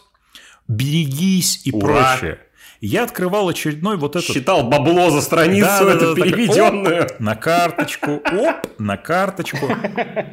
И тут ты открываешь Сука. и видишь, что все уходят, и в помещении остается только Люк Кейдж, Люк и, Кейдж Джессика и Джессика Джонс. Джонс. И ты понимаешь, да. мне пиздец. Да. Но да. ты знаешь, что этот, этот диалог, ты его возненавидишь, ну, потому что много ручками переводить, но он будет пиздатый. Потому что он будет звучать так, как, ну, правда, могут разговаривать вот молодожены с суперсилами. Потому что... Факт, да, да, да. да. А, более того, как сценарист я еще скажу, что, ну, честно говоря, я, я прекрасно понимаю, почему этот метод стал проклятием Бендиса со временем, Потому что э, когда ты пишешь здоровые диалоги, вот сидя, вот у тебя есть комп, ты пишешь сценарий, и ты пишешь очередной здоровый диалог, ты не думаешь головой, что ты проебываешься. Тебе кажется, что ты идешь самым трудным путем, потому что проще всего написать, ну, художник, ну, ебани тут разворот, где все пиздятся. Ну, и пускай они там говорят, типа, нет, давай. А потом, короче, приходит какой-то чувак и говорит, типа, пафосно, типа, мы еще узнаем, что хотели сказать этим наши враги. Но они, они никогда не узнают. На самом деле это был манипулятор. Продолжение Типа следует. того, да, типа, вот. И в конце, и, и splash какой-нибудь здоровый на... Причем у меня в жизни, кстати, был комикс Бендиса написан именно так. Я, по-моему, Блин, по-моему, это был «Красный Ашет». Я для него переводил «Женщину-паука», где она там скрулов ловит. Да-да-да, есть такой комикс у Бендиса. Вот, и там реально, там, там вообще нет, типа, я перевел книжку за день, потому что там просто нет текста. Я, я в ахуе был сам. И он... У него клава сломалась просто, понимаешь, вот, он и, и ты просто вставал. понимаешь, что, ну, типа, ну вот он, он вот этот комикс написан. Или, знаешь, сроки, сроки горели, и у него просто отобрали клавиатуру. Такой, чувак, блядь, давай вот без этой хуйни твоей. Нет, я, знаешь, я просто представляю, он такой, так, вот начинается монолог э, женщины-паука, и просто подходит, типа, к нему призрак там будущего, берет руку и говорит, пожалей Кирюху. Вот. Кирюхе нужно пиво срочно, пожалей Кирюху. Да, да, да, да, да. Пускай у Кирюхи хотя бы сейчас будут изи бабки, ну типа, пожалуйста. Вот. А... Бля, Кирилл, а это а, а, важный момент, раз уж ты упомянул красный ашет, сейчас такой типа немного в боквел будет. А, ты же не все там переводил, да? У вас какие-то там избранные. Во вообще, я, я очень не все переводил. А, вот. Пиздец, не все. Росомаху не ты переводил? Я практически уверен, нет, что не ты, нет. потому что в Росомахе а, есть мой любимый, а, мой, блядь, самый любимый, блядь, вот тупой переводческий момент. А, там, короче, есть момент, когда ему в ебальник стреляют, а, и у него после этого, ну, типа, исцеляющий фактор, и пули из ебла, короче, вылезают. А, и одна из пуль попала в челюсть, и он ее выплевывает. И в оригинале там звук, и написано «кату». Ну, типа плевок. Ага.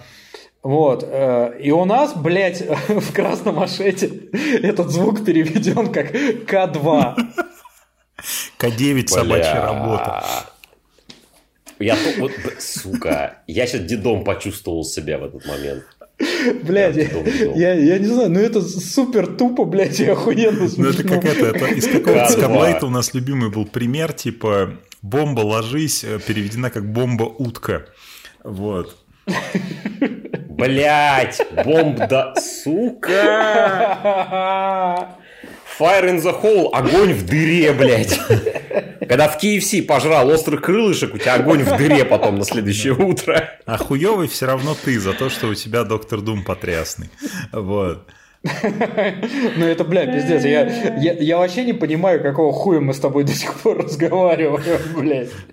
Вот. А, короче, я все это веду к тому, что типа я прекрасно понимаю, потому что Бендис идет трудным путем. Он пишет длинные диалоги. Это долго, это муторно, это для сценариста очень муторно.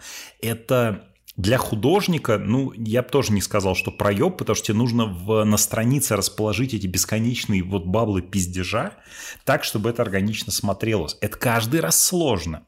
И ты думаешь, что сделав так, ты, ну, если ты поработал, ты молодец. Вот. Но тем не менее, в золотой период я все-таки считаю, что именно вот этот Бендис Толк сделал э, Бендиса больше остальных сценаристов, потому что остальные сценаристы держат в голове э, условности комиксов.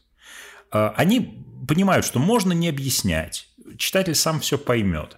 Э, персонажи могут разговаривать как угодно. И более того, мы сейчас ну, зачастую видим там среди наших соотечественников таких же читателей, которые готовы принимать условности, если, например, там ну, что-то происходит, если есть много событий. Вот. Они не, не читают диалоги. Они читают, как я уже говорил, по в предыдущем подкасте, новостную ленту. А когда ты даешь диалоги, это антиновостная лента. Это абсолютно про как, а не что. И я ну, по крайней мере, очень благодарен Бендису за то, что он приучил ну, большое количество читателей комиксов к тому, что, ребят, сейчас будут разговаривать. Когда-то Стэн Ли именно диалогами очень во многом заслужил свою бессмертную славу и заставил огромное количество не только детей, которые вот готовы верить во все, читать комиксы с интересом. Потому что комиксы полностью про диалоги. Кэпшн – это очень небольшой процент текста в комиксах. Там люди разговаривают. Это самое главное, что там происходит с точки зрения текста. И если у тебя люди разговаривают как живые люди, а у Бендиса они разговаривают как живые люди, то это, ну, как минимум, очень много значит. Это может не нравиться, но я все-таки считаю, что этот подход, тем не менее, нужно уважать. Особенно сейчас, когда люди снова, как мне кажется, возможно, это мои панковско-дедовские соображения, но начали забывать о том, насколько важен правильно выстроенный диалог, написанный живыми разговорными словами. Ну, э, во-первых, Кирилл, скажи хуй, пожалуйста. Хуй. Все, спасибо, я, извини, я, я, я, я скажу, у нас, у нас же, у нашего подкаста есть э, ангел-хранитель. А я, э, чтобы, я же думаю, что этот выпуск уже выйдет с джинглом, правильно? Да, конечно. Ну, Даже скорее, Люди да, X выйдут с джинглом. Вообще прекрасно. Oh, yeah. Так вот, я решил, Отлично. Э, значит, э, я про джингл потом у меня будет отдельная телега, в конце, когда мы уже все устанем. Вот, ну просто не могу про это не рассказать. А, значит, э, так вот, есть фраза, которую я даже вынес в джингл, и э, я буду ее говорить для снижения уровня э, пафоса в таких ситуациях. Привет, я из хуя выну пистолет. Я думаю, на этом мы, в принципе, можем отойти от периода Бендиса в Калибр Комикс. Мы обсудили чуть-чуть три комикса, которые он писал, которые мы считаем важными. Мы много поговорили о том, в принципе... Ну, блядь, э, это даже ну... не период кали... Калибр комикс, потому что, насколько я понимаю, Флаксон выходил не в Калибр. В э, Калибре он мы... выходил. В э, Калибре он выходил, в Калибре. Да? В Калибре. Я проверил. Ладно, да, ладно, мы блядь, сейчас... уели, да, нахуй да, вообще да. мы сейчас, перекат... мы сейчас перекатимся в следующий период. А, что еще нужно сказать по поводу Калибр комикс? А, работая в Калибр Комикс, Бендис познакомился с двумя важными людьми для своей будущей карьеры. Это Дэвид Мак и Майкл, Майк Оминг. Соответственно, Дэвид, с Дэвидом Маком он потом будет делать «Сорви голову», и с Майком Омингом он потом будет делать комикс Powers. То есть он уже на том этапе он познакомился с ребятами, которые потом, собственно, все вместе они сделают себе имя. Так или иначе, на комиксной сцене, вот этим, благодаря этим уже более известным комиксам, чем те, которые он делал в 90-е. А, а, кстати, а, поскольку да. мы записываемся для сообщества коллекционеров, то так. могу сказать, что а, один из моих, как это, белых китов э, в коллекционировании uh-huh. комиксов это Кабуки Дэвида Мэка. Э, это э, у них закончился тираж, они ушли в, в ООП, и, блядь, стоит таких охуевших денег, но, блядь, Кабуки Дэвида Мэка так охуенно выглядят. Господи, блядь, как же я хочу их купить. И, наверное, когда-нибудь куплю. Накоплю денег и куплю. Я наде... мы...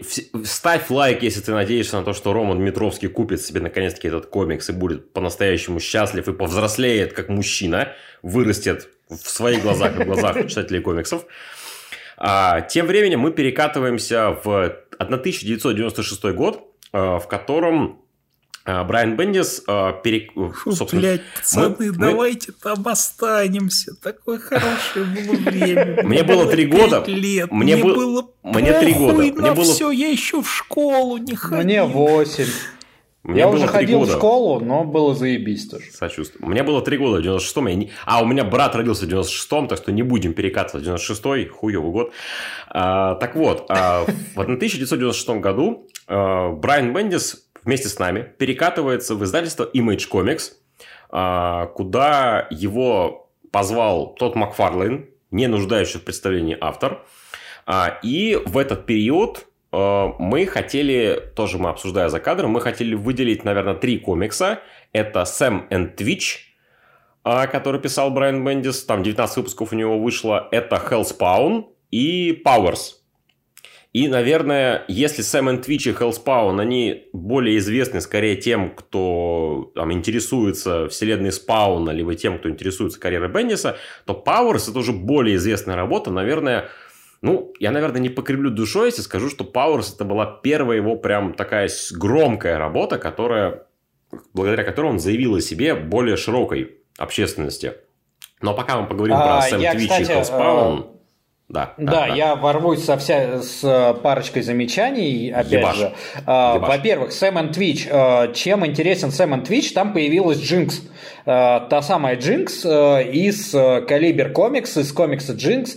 Так что можно считать, что все это говнота, блядь, из Кей Голдфиш, это, блядь, вселенная спауна, живите с этим. Хорошо, а... когда, блядь, у тебя права на персонажей, да. Угу. Да, и можно, блядь, в любую, блядь, залупу, которую, в которой ты работаешь, их, блядь, засунуть. А, во-вторых, э, хочу обратить внимание, то, что, ну, Powers, понятно, Powers это, ну, действительно мощная работа, про которую, наверное, все слышали. Э, Ее можно любить, можно не любить, можно прочитать и сказать, ну, ок, это вот, ну, мой вариант был. Э, но Hellspawn тоже интересный, потому что его рисовал Эшли Вуд. То есть, кто, если кто не знает, Эшли Вуд – это чувак, который рисует, блядь, пиздец как странно. Это факт, это ну, факт. Ну, то есть, блядь, прям вообще максимально. А, на русском языке, ну, а, я точно знаю, что у нас выходило «Зомби против роботов» давным-давно, блядь. Я не знаю, какой это год был, блядь. Слушай, наверное, 15 15 да, да, наверное, 2015 скорее, да. где-то вот так вот э, выходил «Зомби против роботов» его авторство. Причем у нас выходил «Зомби против роботов» его так скажем, максимальном издании, то есть там было зомби против роботов и зомби против роботов против амазонок. Да, да, а, да. Я даже, и... даже, я даже покупал его, по-моему, в свое время. Да, у меня тоже дома есть. А, Причем, да, это даже настолько давно было, по-моему, что когда вышел зомби против роботов, я даже в Камильфоне работал еще. Это прям... Я могу проверить, пока ты говоришь, чисто ради интереса, мне даже интересно стало. Вот. А, а второй, второй комикс Эшли Вуда, который выходил на русском языке, это адаптация Metal Gear Solid, э, по-моему, адаптация первых двух игр. Вот. А, кстати, Metal Gear Solid это еще одна хуета, которую я вообще не понимаю, блядь. И не могу понять, почему она нахуй так популярна, блядь. А, отдельный подкаст про, МГ, про Metal Gear вас ждет, дамы и господа. 2015 а, год. Вышел зомби ну, против да, роботов 2000... полное издание. А, ну, видимо, да. он вышел... Э, мне кажется, если я не ошибаюсь, я именно где-то в 2015-м и пришел работать в Камильфо. А, Его, кстати, что... Саша Куликов переводил «Зомби против роботов». О, Саша, привет. Передаем привет Саше Куликову. Да, да. А...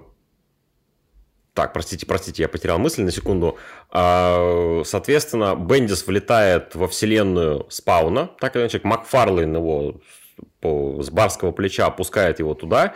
И ты, ты же читал Сэм Твич? Ну, а ты явно его читал, Сэм Твич.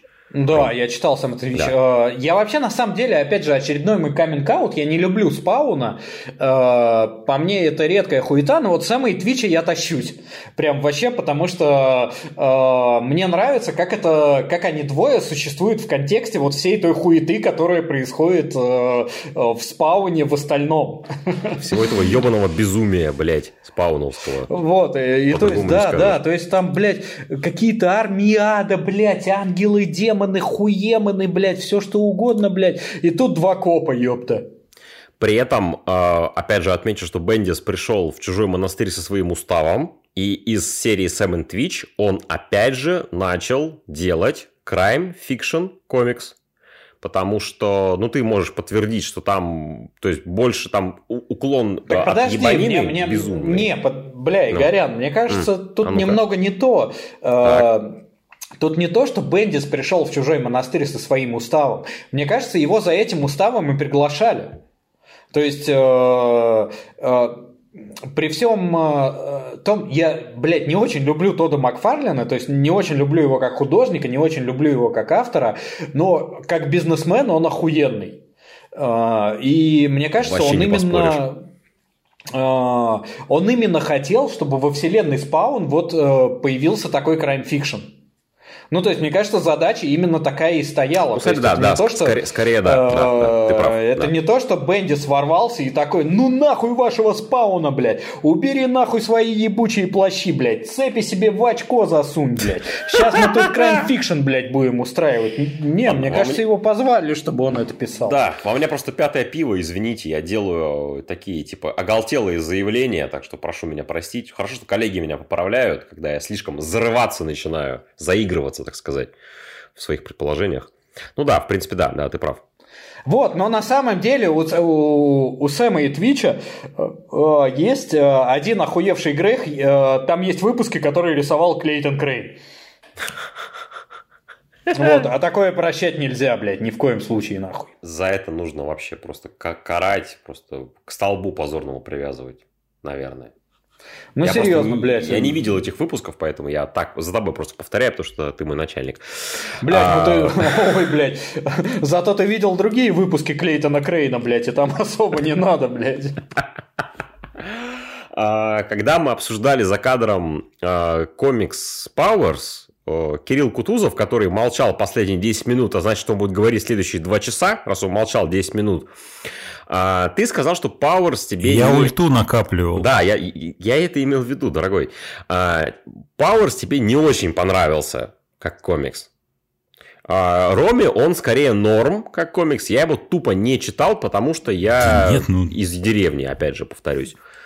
А давайте... Ну, а, тут, тут, опять же, подождите, секундочку. Очень ну, интересная ну, нужно, работа. Э, нужно сделать... Э, э, ремарочку, угу. потому что я тащусь от Оминга. То есть мне пиздец как нравится, как Оминг рисует. Соглашусь, вот. И, соглашусь. возможно, поэтому у меня искажено восприятие сценарной части комикса. Хорошо, хорошо, ладно. Валидно у меня сложилось... У меня, кстати, вот в, именно в Power сложилось ощущение, что автор немножко, как говорится, медиумом ошибся. Потому что я прям вот... Я вижу этот сериал, я вижу этот процедурал. Я не очень понимаю, зачем меня заставляют читать это в виде комикса. Вот угу. у меня скорее такая вот структура в голове сложилась, но я не могу сказать, что мне не понравилось. Это, это было забавно. Но я просто, я реально, я вижу, что вот здесь еще Бендис надеялся на то, что он выйдет на какие-то другие рубежи. Он еще не смирился с тем, что он станет легендарным сценаристом комиксов.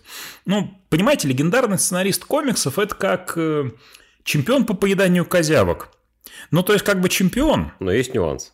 Но как бы сами слышали почему. А, ага. Вот. Ну... Но тем не менее, как бы мы живем в высококонкурентном мире, и быть чемпионом хотя бы в чем-то уже э, полностью, например, заебись. Вот. А, поэтому, ну вот, мне кажется, тогда он еще не смирился, он еще надеялся стать президентом Соединенных Штатов, но в итоге э, все-таки он принял свою судьбу, и благодаря этому мы имеем большое количество хороших комиксов. Да, Джордж Буш А тогда он еще сопротивлялся. Да, угу, да. А, но при этом, опять же, стоит отметить, что если говорить в контексте комиксных наград, то э, если я правильно понимаю, если я нигде не объебался, Powers был первой серией комиксов Брайана Бендиса, которая была отмечена наградами комиксного сообщества. Он получил Харви награду, он получил Айзнера, он получил э, еще несколько наград поменьше, пожиже. И действительно Power стала первой такой крупной прям работой, э, наверное, которая немножко вытащила его из такого андеграунда, и после которой о нем, в принципе, более широкая масса читателей стала узнавать. Powers началась в 2000 году, э, и раз уж мы все заебались говорить последние почти два часа, и нам больше особо нечего добавить про период в Image, Никому же Да у меня добавить. есть что добавить, Давай, блядь, ну нахуй. Не-не, блядь, в пизду, а, блядь, мы тогда три часа будем говорить. Все, хорошо. А, мы я, в прошлый я... раз говорили три часа и было заебись. Я тебя, по... я тебя так понял. Нет, подожди, тебя... блядь, mm. тогда мы говорили три часа и закрыли тему, а сейчас мы говорим, блядь, э, час сорок ну, шесть, да, и да. мы даже не приблизились к моменту, который должен был отсечь половину нашего сегодняшнего разговора. На самом деле мы к нему приближаемся, потому что сейчас все продумано. Сейчас будет охуительная подводка от Игоря Кислицына. Итак, а, значит, хронология. На дворе 2000 год. А, Брайану Бендису получается 33 года. То есть, как Илье Муромцу. Слыхали, слыхали, да? То есть, ему на три... Он на... Это получается... ты серию Росбиди подтянул, да? Нас спрашивали в комментариях про... Что еще раз? Как мы относимся к серии Росбиде. А, нет, не к этому. Просто Ладно, я хорошо. просто решил флексану... Простите, у нас, у, у нас так вышло, у нас сугубо мужской подкаст, у нас ни у кого нет биде. Да, да. Я все ждал, когда эту шутку оценят. Ой, Кирилл, ты не подвел, как всегда. Ты надежный товарищ и брат. Итак, на дворе 2000 год. Брайану Бендису 33 года. А, последние лет 12, как он сам описывал в одном из интервью, он был художником фрилансе, из которых 9 лет своей жизни он описывал, как что он был этим стереотипным голодным художником. То есть дела у него шли ни шатка, ни валка, в принципе. То есть какие-то ну, комиксы выходили, он что-то жрал, он что-то зарабатывал, он как-то что-то он делал, но э, особо имени он себе на этом не сделал, и особо там великих денег он тоже себе не заработал. Я неспроста упомянул, э, что Бендис в свое время подружился с Дэвидом Мэком. Э, э, к 2000 году Дэвид Мэк уже начал работать на Marvel. Он познакомился с Джо Кисадой, который его захантил в Marvel. И, соответственно, Мэк познакомил Кисаду с Бендисом. А, Джо прочитал несколько его работ, заинтересовался. Как раз-таки тогда, в конце 90-х годов, стартовал импринт Marvel Knights в Марвеле, в рамках которого вышло много хороших комиксов, в том числе, кстати, Каратель Эниса и Дилана, который там возродил персонажей там, и так далее, там 5-10 и подобное. И Кисада почитал несколько комиксов Бендиса, в частности, комикс Джинкс, Бендиса. А, ему они понравились, и он позвал его что-нибудь такое, типа, ну, запичить, что-нибудь придумать. А, если верить Википедии, то а, Бендис ему запичил комикс про Ника Фьюри, который никуда не пошел в работу. Но интересно тут другое, что в 2000 году да это, слушай, получается... это, опять же, можно даже не верить Википедии по этому вопросу. Угу. Потому что, если я не ошибаюсь, э, он говорит об этом в интервью, которое у нас напечатано то ли в, э, то ли в «Сорви голове», угу. вот именно Бендиса, угу. то ли в дополнительных материалах «Дьявола-хранителя», где Кисада вообще рассказывает, как он над «Сорви головой» работал. Ага, ага. Ну, все, значит, вот. ну, вали, есть, валидно, валидно, да, да. Хорошо. Да, валидно. Это Все, можно, супер. используем, используем. Все, замечательно. Не fake news, верифицировано. А, тут интересно другое, что в 2000 году а, президент Marvel Comics Билл Джемас, а, то есть к 2000 году, а давайте сейчас сделаю чуть-чуть отскок назад, поскольку вы, как бы, надо что, немножко контекста дать, потому что вот сейчас начинается период Бендиса в Marvel Comics, и нужно дать немножко контекст, чтобы понимать, насколько он с двух ног просто влетел в комиксы прям по-настоящему, и что именно с нулевых годов у Бендиса карьера прям, она ракетой прям полетела вперед, потому что а, к 2000 году Marvel Comics, ну, Marvel Comics, Marvel Studios, как хотите называйте, они переживали времена, ну, такие ни шатки, ни валки. А, в 90-х они успели пережить банкротство. Marvel успела распродать права на своих персонажей. То есть они продали, скажем, из самых таких очевидных, они продали Человека-паука Sony, они продали Людей X Fox, что потом они долго-долго собирали вот последние годы там как-то вот все это в кучу.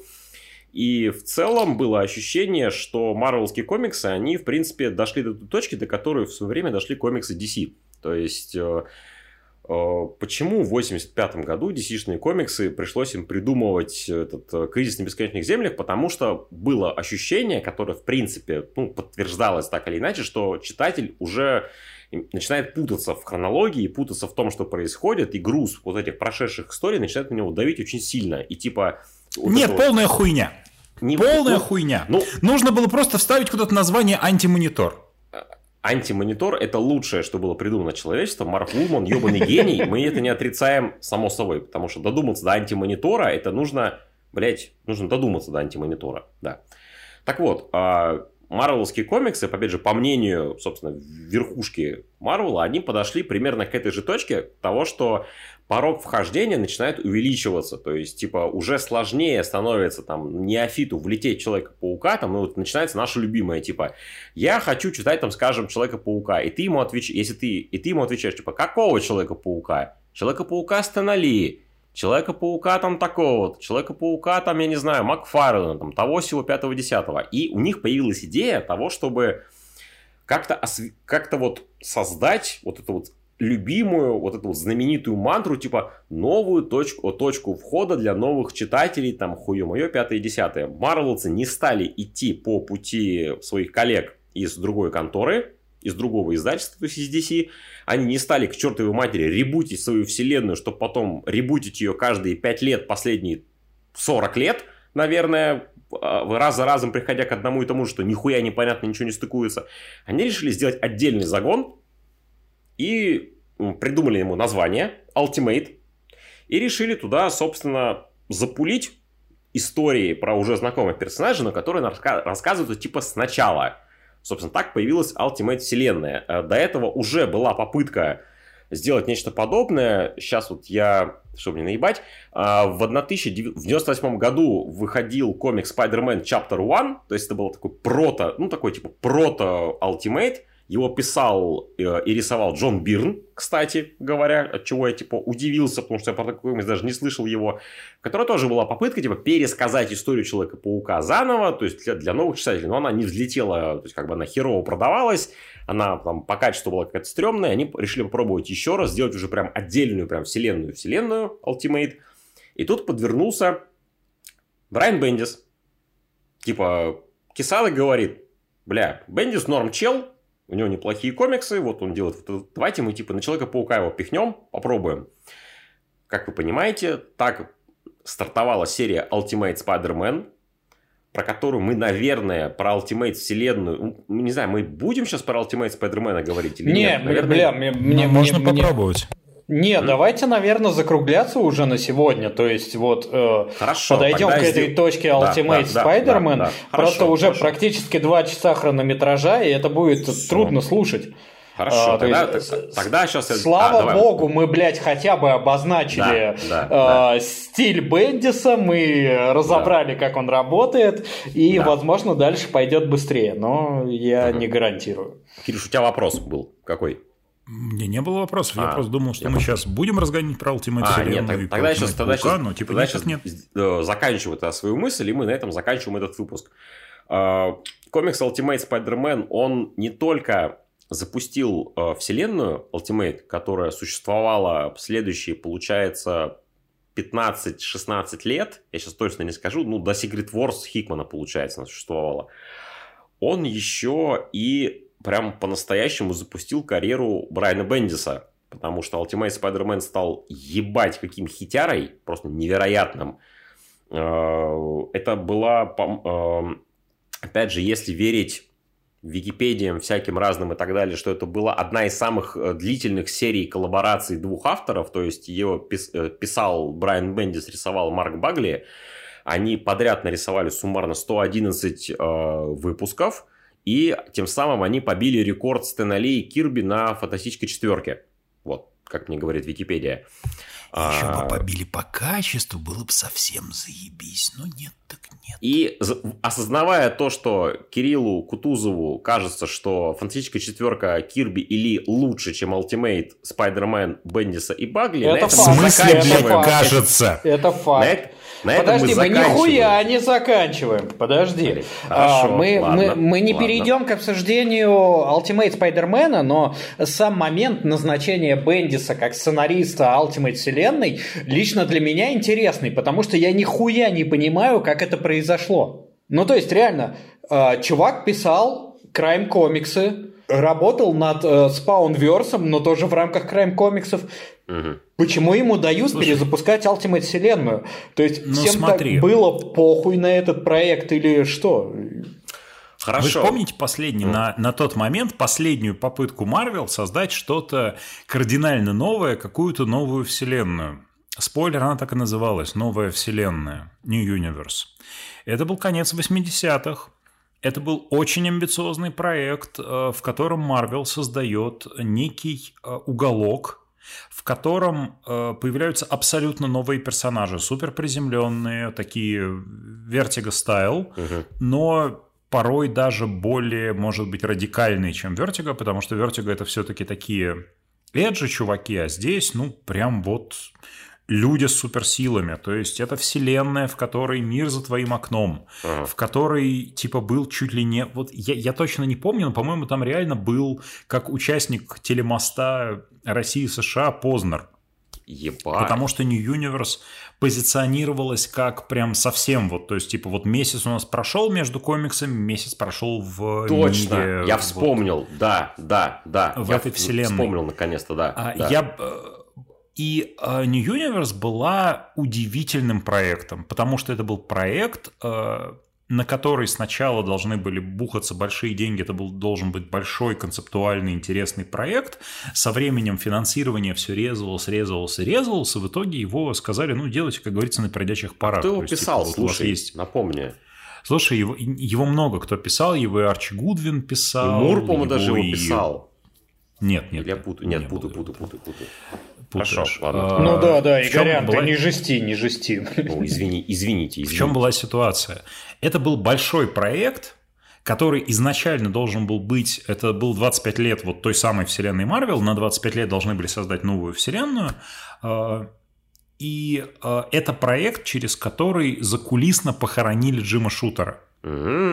Потому что, ну, как я уже говорил, то есть изначально на это выделялись большие деньги, и это был прям импринт, под который потенциально должны были выделиться большие деньги, это был, должен был быть большой бум.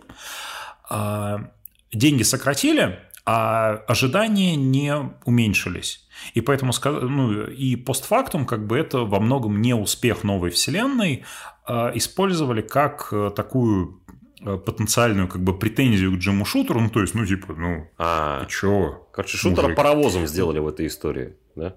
Uh, да, Шутер в итоге, он, он тоже был одним из, по-моему, сценаристов, ну или, по крайней мере, он прям в общем, ему поставили в вину во многом неудачу проекта «Новая вселенная», New Universe, и э, New Universe там вычеркнули из канона до там каких-то будущих событий, потому что там Starbrand, по-моему, появлялся так или иначе в каноне Marvel. Но, тем не менее, то есть представьте себе, на данный момент ваша последняя попытка сделать вот новую То есть вселенную... ты хочешь сказать, подожди, перебью, ты хочешь сказать, что это была расстрельная должность? А я не готов говорить, у меня нет данных, чтобы Здесь говорить, что прям была расстрельная фунт, должность. Блядь. Но я думаю, что это никто не воспринимал это как изначальный золотой билет. Потому что для большого количества людей это выглядело как просто разовый, разовый какой-то прикол, как вот, э, ну, типа, идеально, знаете, вот это вот бренд идеально для новых читателей. То есть мы сейчас выпустим, мы перескажем просто современными средствами выражения, художественными средствами классические истории от Стэна Ли, и на этом разойдемся. И я, опять же, это, это чисто мои спекуляции, то есть я не углублялся в... То есть я не читал интервью там участников, это просто вот, э, учитывая опыт New Universe, мне кажется, что это во многом не было вот этой вот какой-то синекуры, что типа вот, вот ты сейчас станешь сразу звездой, потому что со стороны не все были уверены в прям обязательном успехе этого проекта. Mm-hmm. Мне так кажется. Mm-hmm. Давайте мы так сделаем тогда, раз уж, э, раз уж я об этом заговорил, в следующем выпуске, на этом мы закончим наш подкаст, на такой на запятой, что мы приблизились к периоду карьеры Брайана Бендиса в Марвел. В следующем выпуске мы обсудим все ваши, блядь, любимые комиксы, вот эти, все эти всякие секретные войны, всякие так новых Мстителей, там старые секретные вторжения и прочее, я получу домашнее задание конкретно ковырнуть в тему того, как все-таки Брайан получил назначение свое, то есть как вот, ну, какие закулисные штуки произошли, что в итоге именно его поставили сценаристом комикса о Человеке-пауке. Так или иначе, будет очень смешно если в следующий раз я, ну, мы начнем записываться, и меня, вы меня спросите, типа, ну что, как? Я скажу, да хуй знает, это будет вообще идеальный, вот как бы итог моего исследования в духе, да, блядь, ну, сказали, пиши, он написал, все, блядь, дальше уже как бы... Да нет, слушай, на самом деле э, у меня есть э, одна теория, которой мы можем последовать, это... А, мы можем узнать э, тираж первого выпуска, первый тираж первого выпуска. Ultimate угу. Spider-Man, угу. и тогда, в принципе, э, мы можем э, а, ну, теоретически кстати, да. предположить, насколько они рассчитывали на успех. То есть, если а, там напечатали 10 миллионов э, комикса, то рассчитывали на успех. Ну, если да. те, первый тираж был 1 тысяча, значит, это действительно была просто... Никто не думал, что так выстрелит. Угу. Слушай, ну при всем при том, это паук. То есть, мне кажется, здесь все-таки э, некие ожидания были, но, несмотря на это, я уверен, что э, когда по, по издательству прокатилась вот эта мулька, что типа вот мы сейчас делаем что-то новое, ну, мы же все, мы же издавали комиксы начала, да? Да. Ну, типа, вот пересказанные современными средствами Ориджины. И мне кажется, очень многие чуваки, которые тогда могли бы претендовать на сценарное кресло в этом проекте, им казалось, что это что-то такое – ну, это какая-то разовая акция. А э, редакторы, например, могли в этом видеть что-то большое, что-то крутое, ну, то, чем это в итоге стало. А, ну, типа, Бендис, мне кажется, был в положении Беграса Not Choosers, и как бы ему дали вот счастливый билет. Еще не было понятно, насколько он счастливый, но тут не подписываться. Ну да, был как бы грех не воспользоваться таким шансом, так или иначе, учитывая, опять же, что Бендис говорил, что он там пять лет он пытался пробиться так или иначе, он там пичил все подряд там туда-сюда, там пытался как-то связываться, что-то кого-то влететь типа в большую игру, но у него не получалось это сделать. Тут ему прям предлагаю типа писать комик про Человека-паука. Как, как бы ты не любил Crime Fiction, ты скорее всего скажешь, блядь, да похуй, давайте. А вот что выйдет. Типа, а вот что-нибудь как-нибудь. И в итоге он реально билет свой золотой урвал. Может, реально так было. Короче, давайте, будет мне домашнее задание. Я это попробую покопать поглубже. И что-нибудь интересное, если найду, да, я а, про это расскажу. А вот. На этой ноте, наверное, дорогие да? наши читатели, мы с вами прощаемся. И да? помните, во-первых, читайте комиксы, во-вторых, не э, пугайтесь, если на обложке вы увидите какую-то фамилию, которая вам не нравится. Вот, например, многим сейчас не нравится Брайан Майкл Бендис, а сегодня сколько мы добрых слов про него сказали. Прекрасный И э, самое главное, если вы в подворотне встретите сумасшедшего ученого, который скажет, что готов скрестить с вашей плотью огнестрельное оружие, не бегите от него прочь, а соглашайтесь, потому что только в таком случае вы при встрече или с нами, ну, не дай бог, или с вашими врагами, или родственниками сможете э, сказать, не солгав «Привет, я из хуя вынул пистолет». До встречи, дорогие читатели. Спасибо, что были с нами. До свидания. Хуй. Хуй. Хуй. Это был подкаст «Батя вышел за комиксами».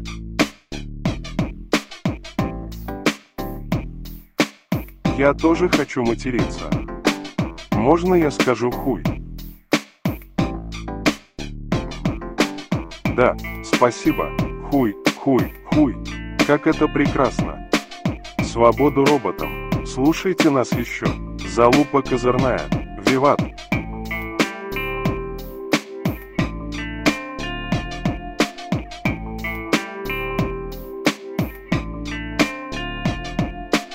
Привет, я из хуя вынул пистолет.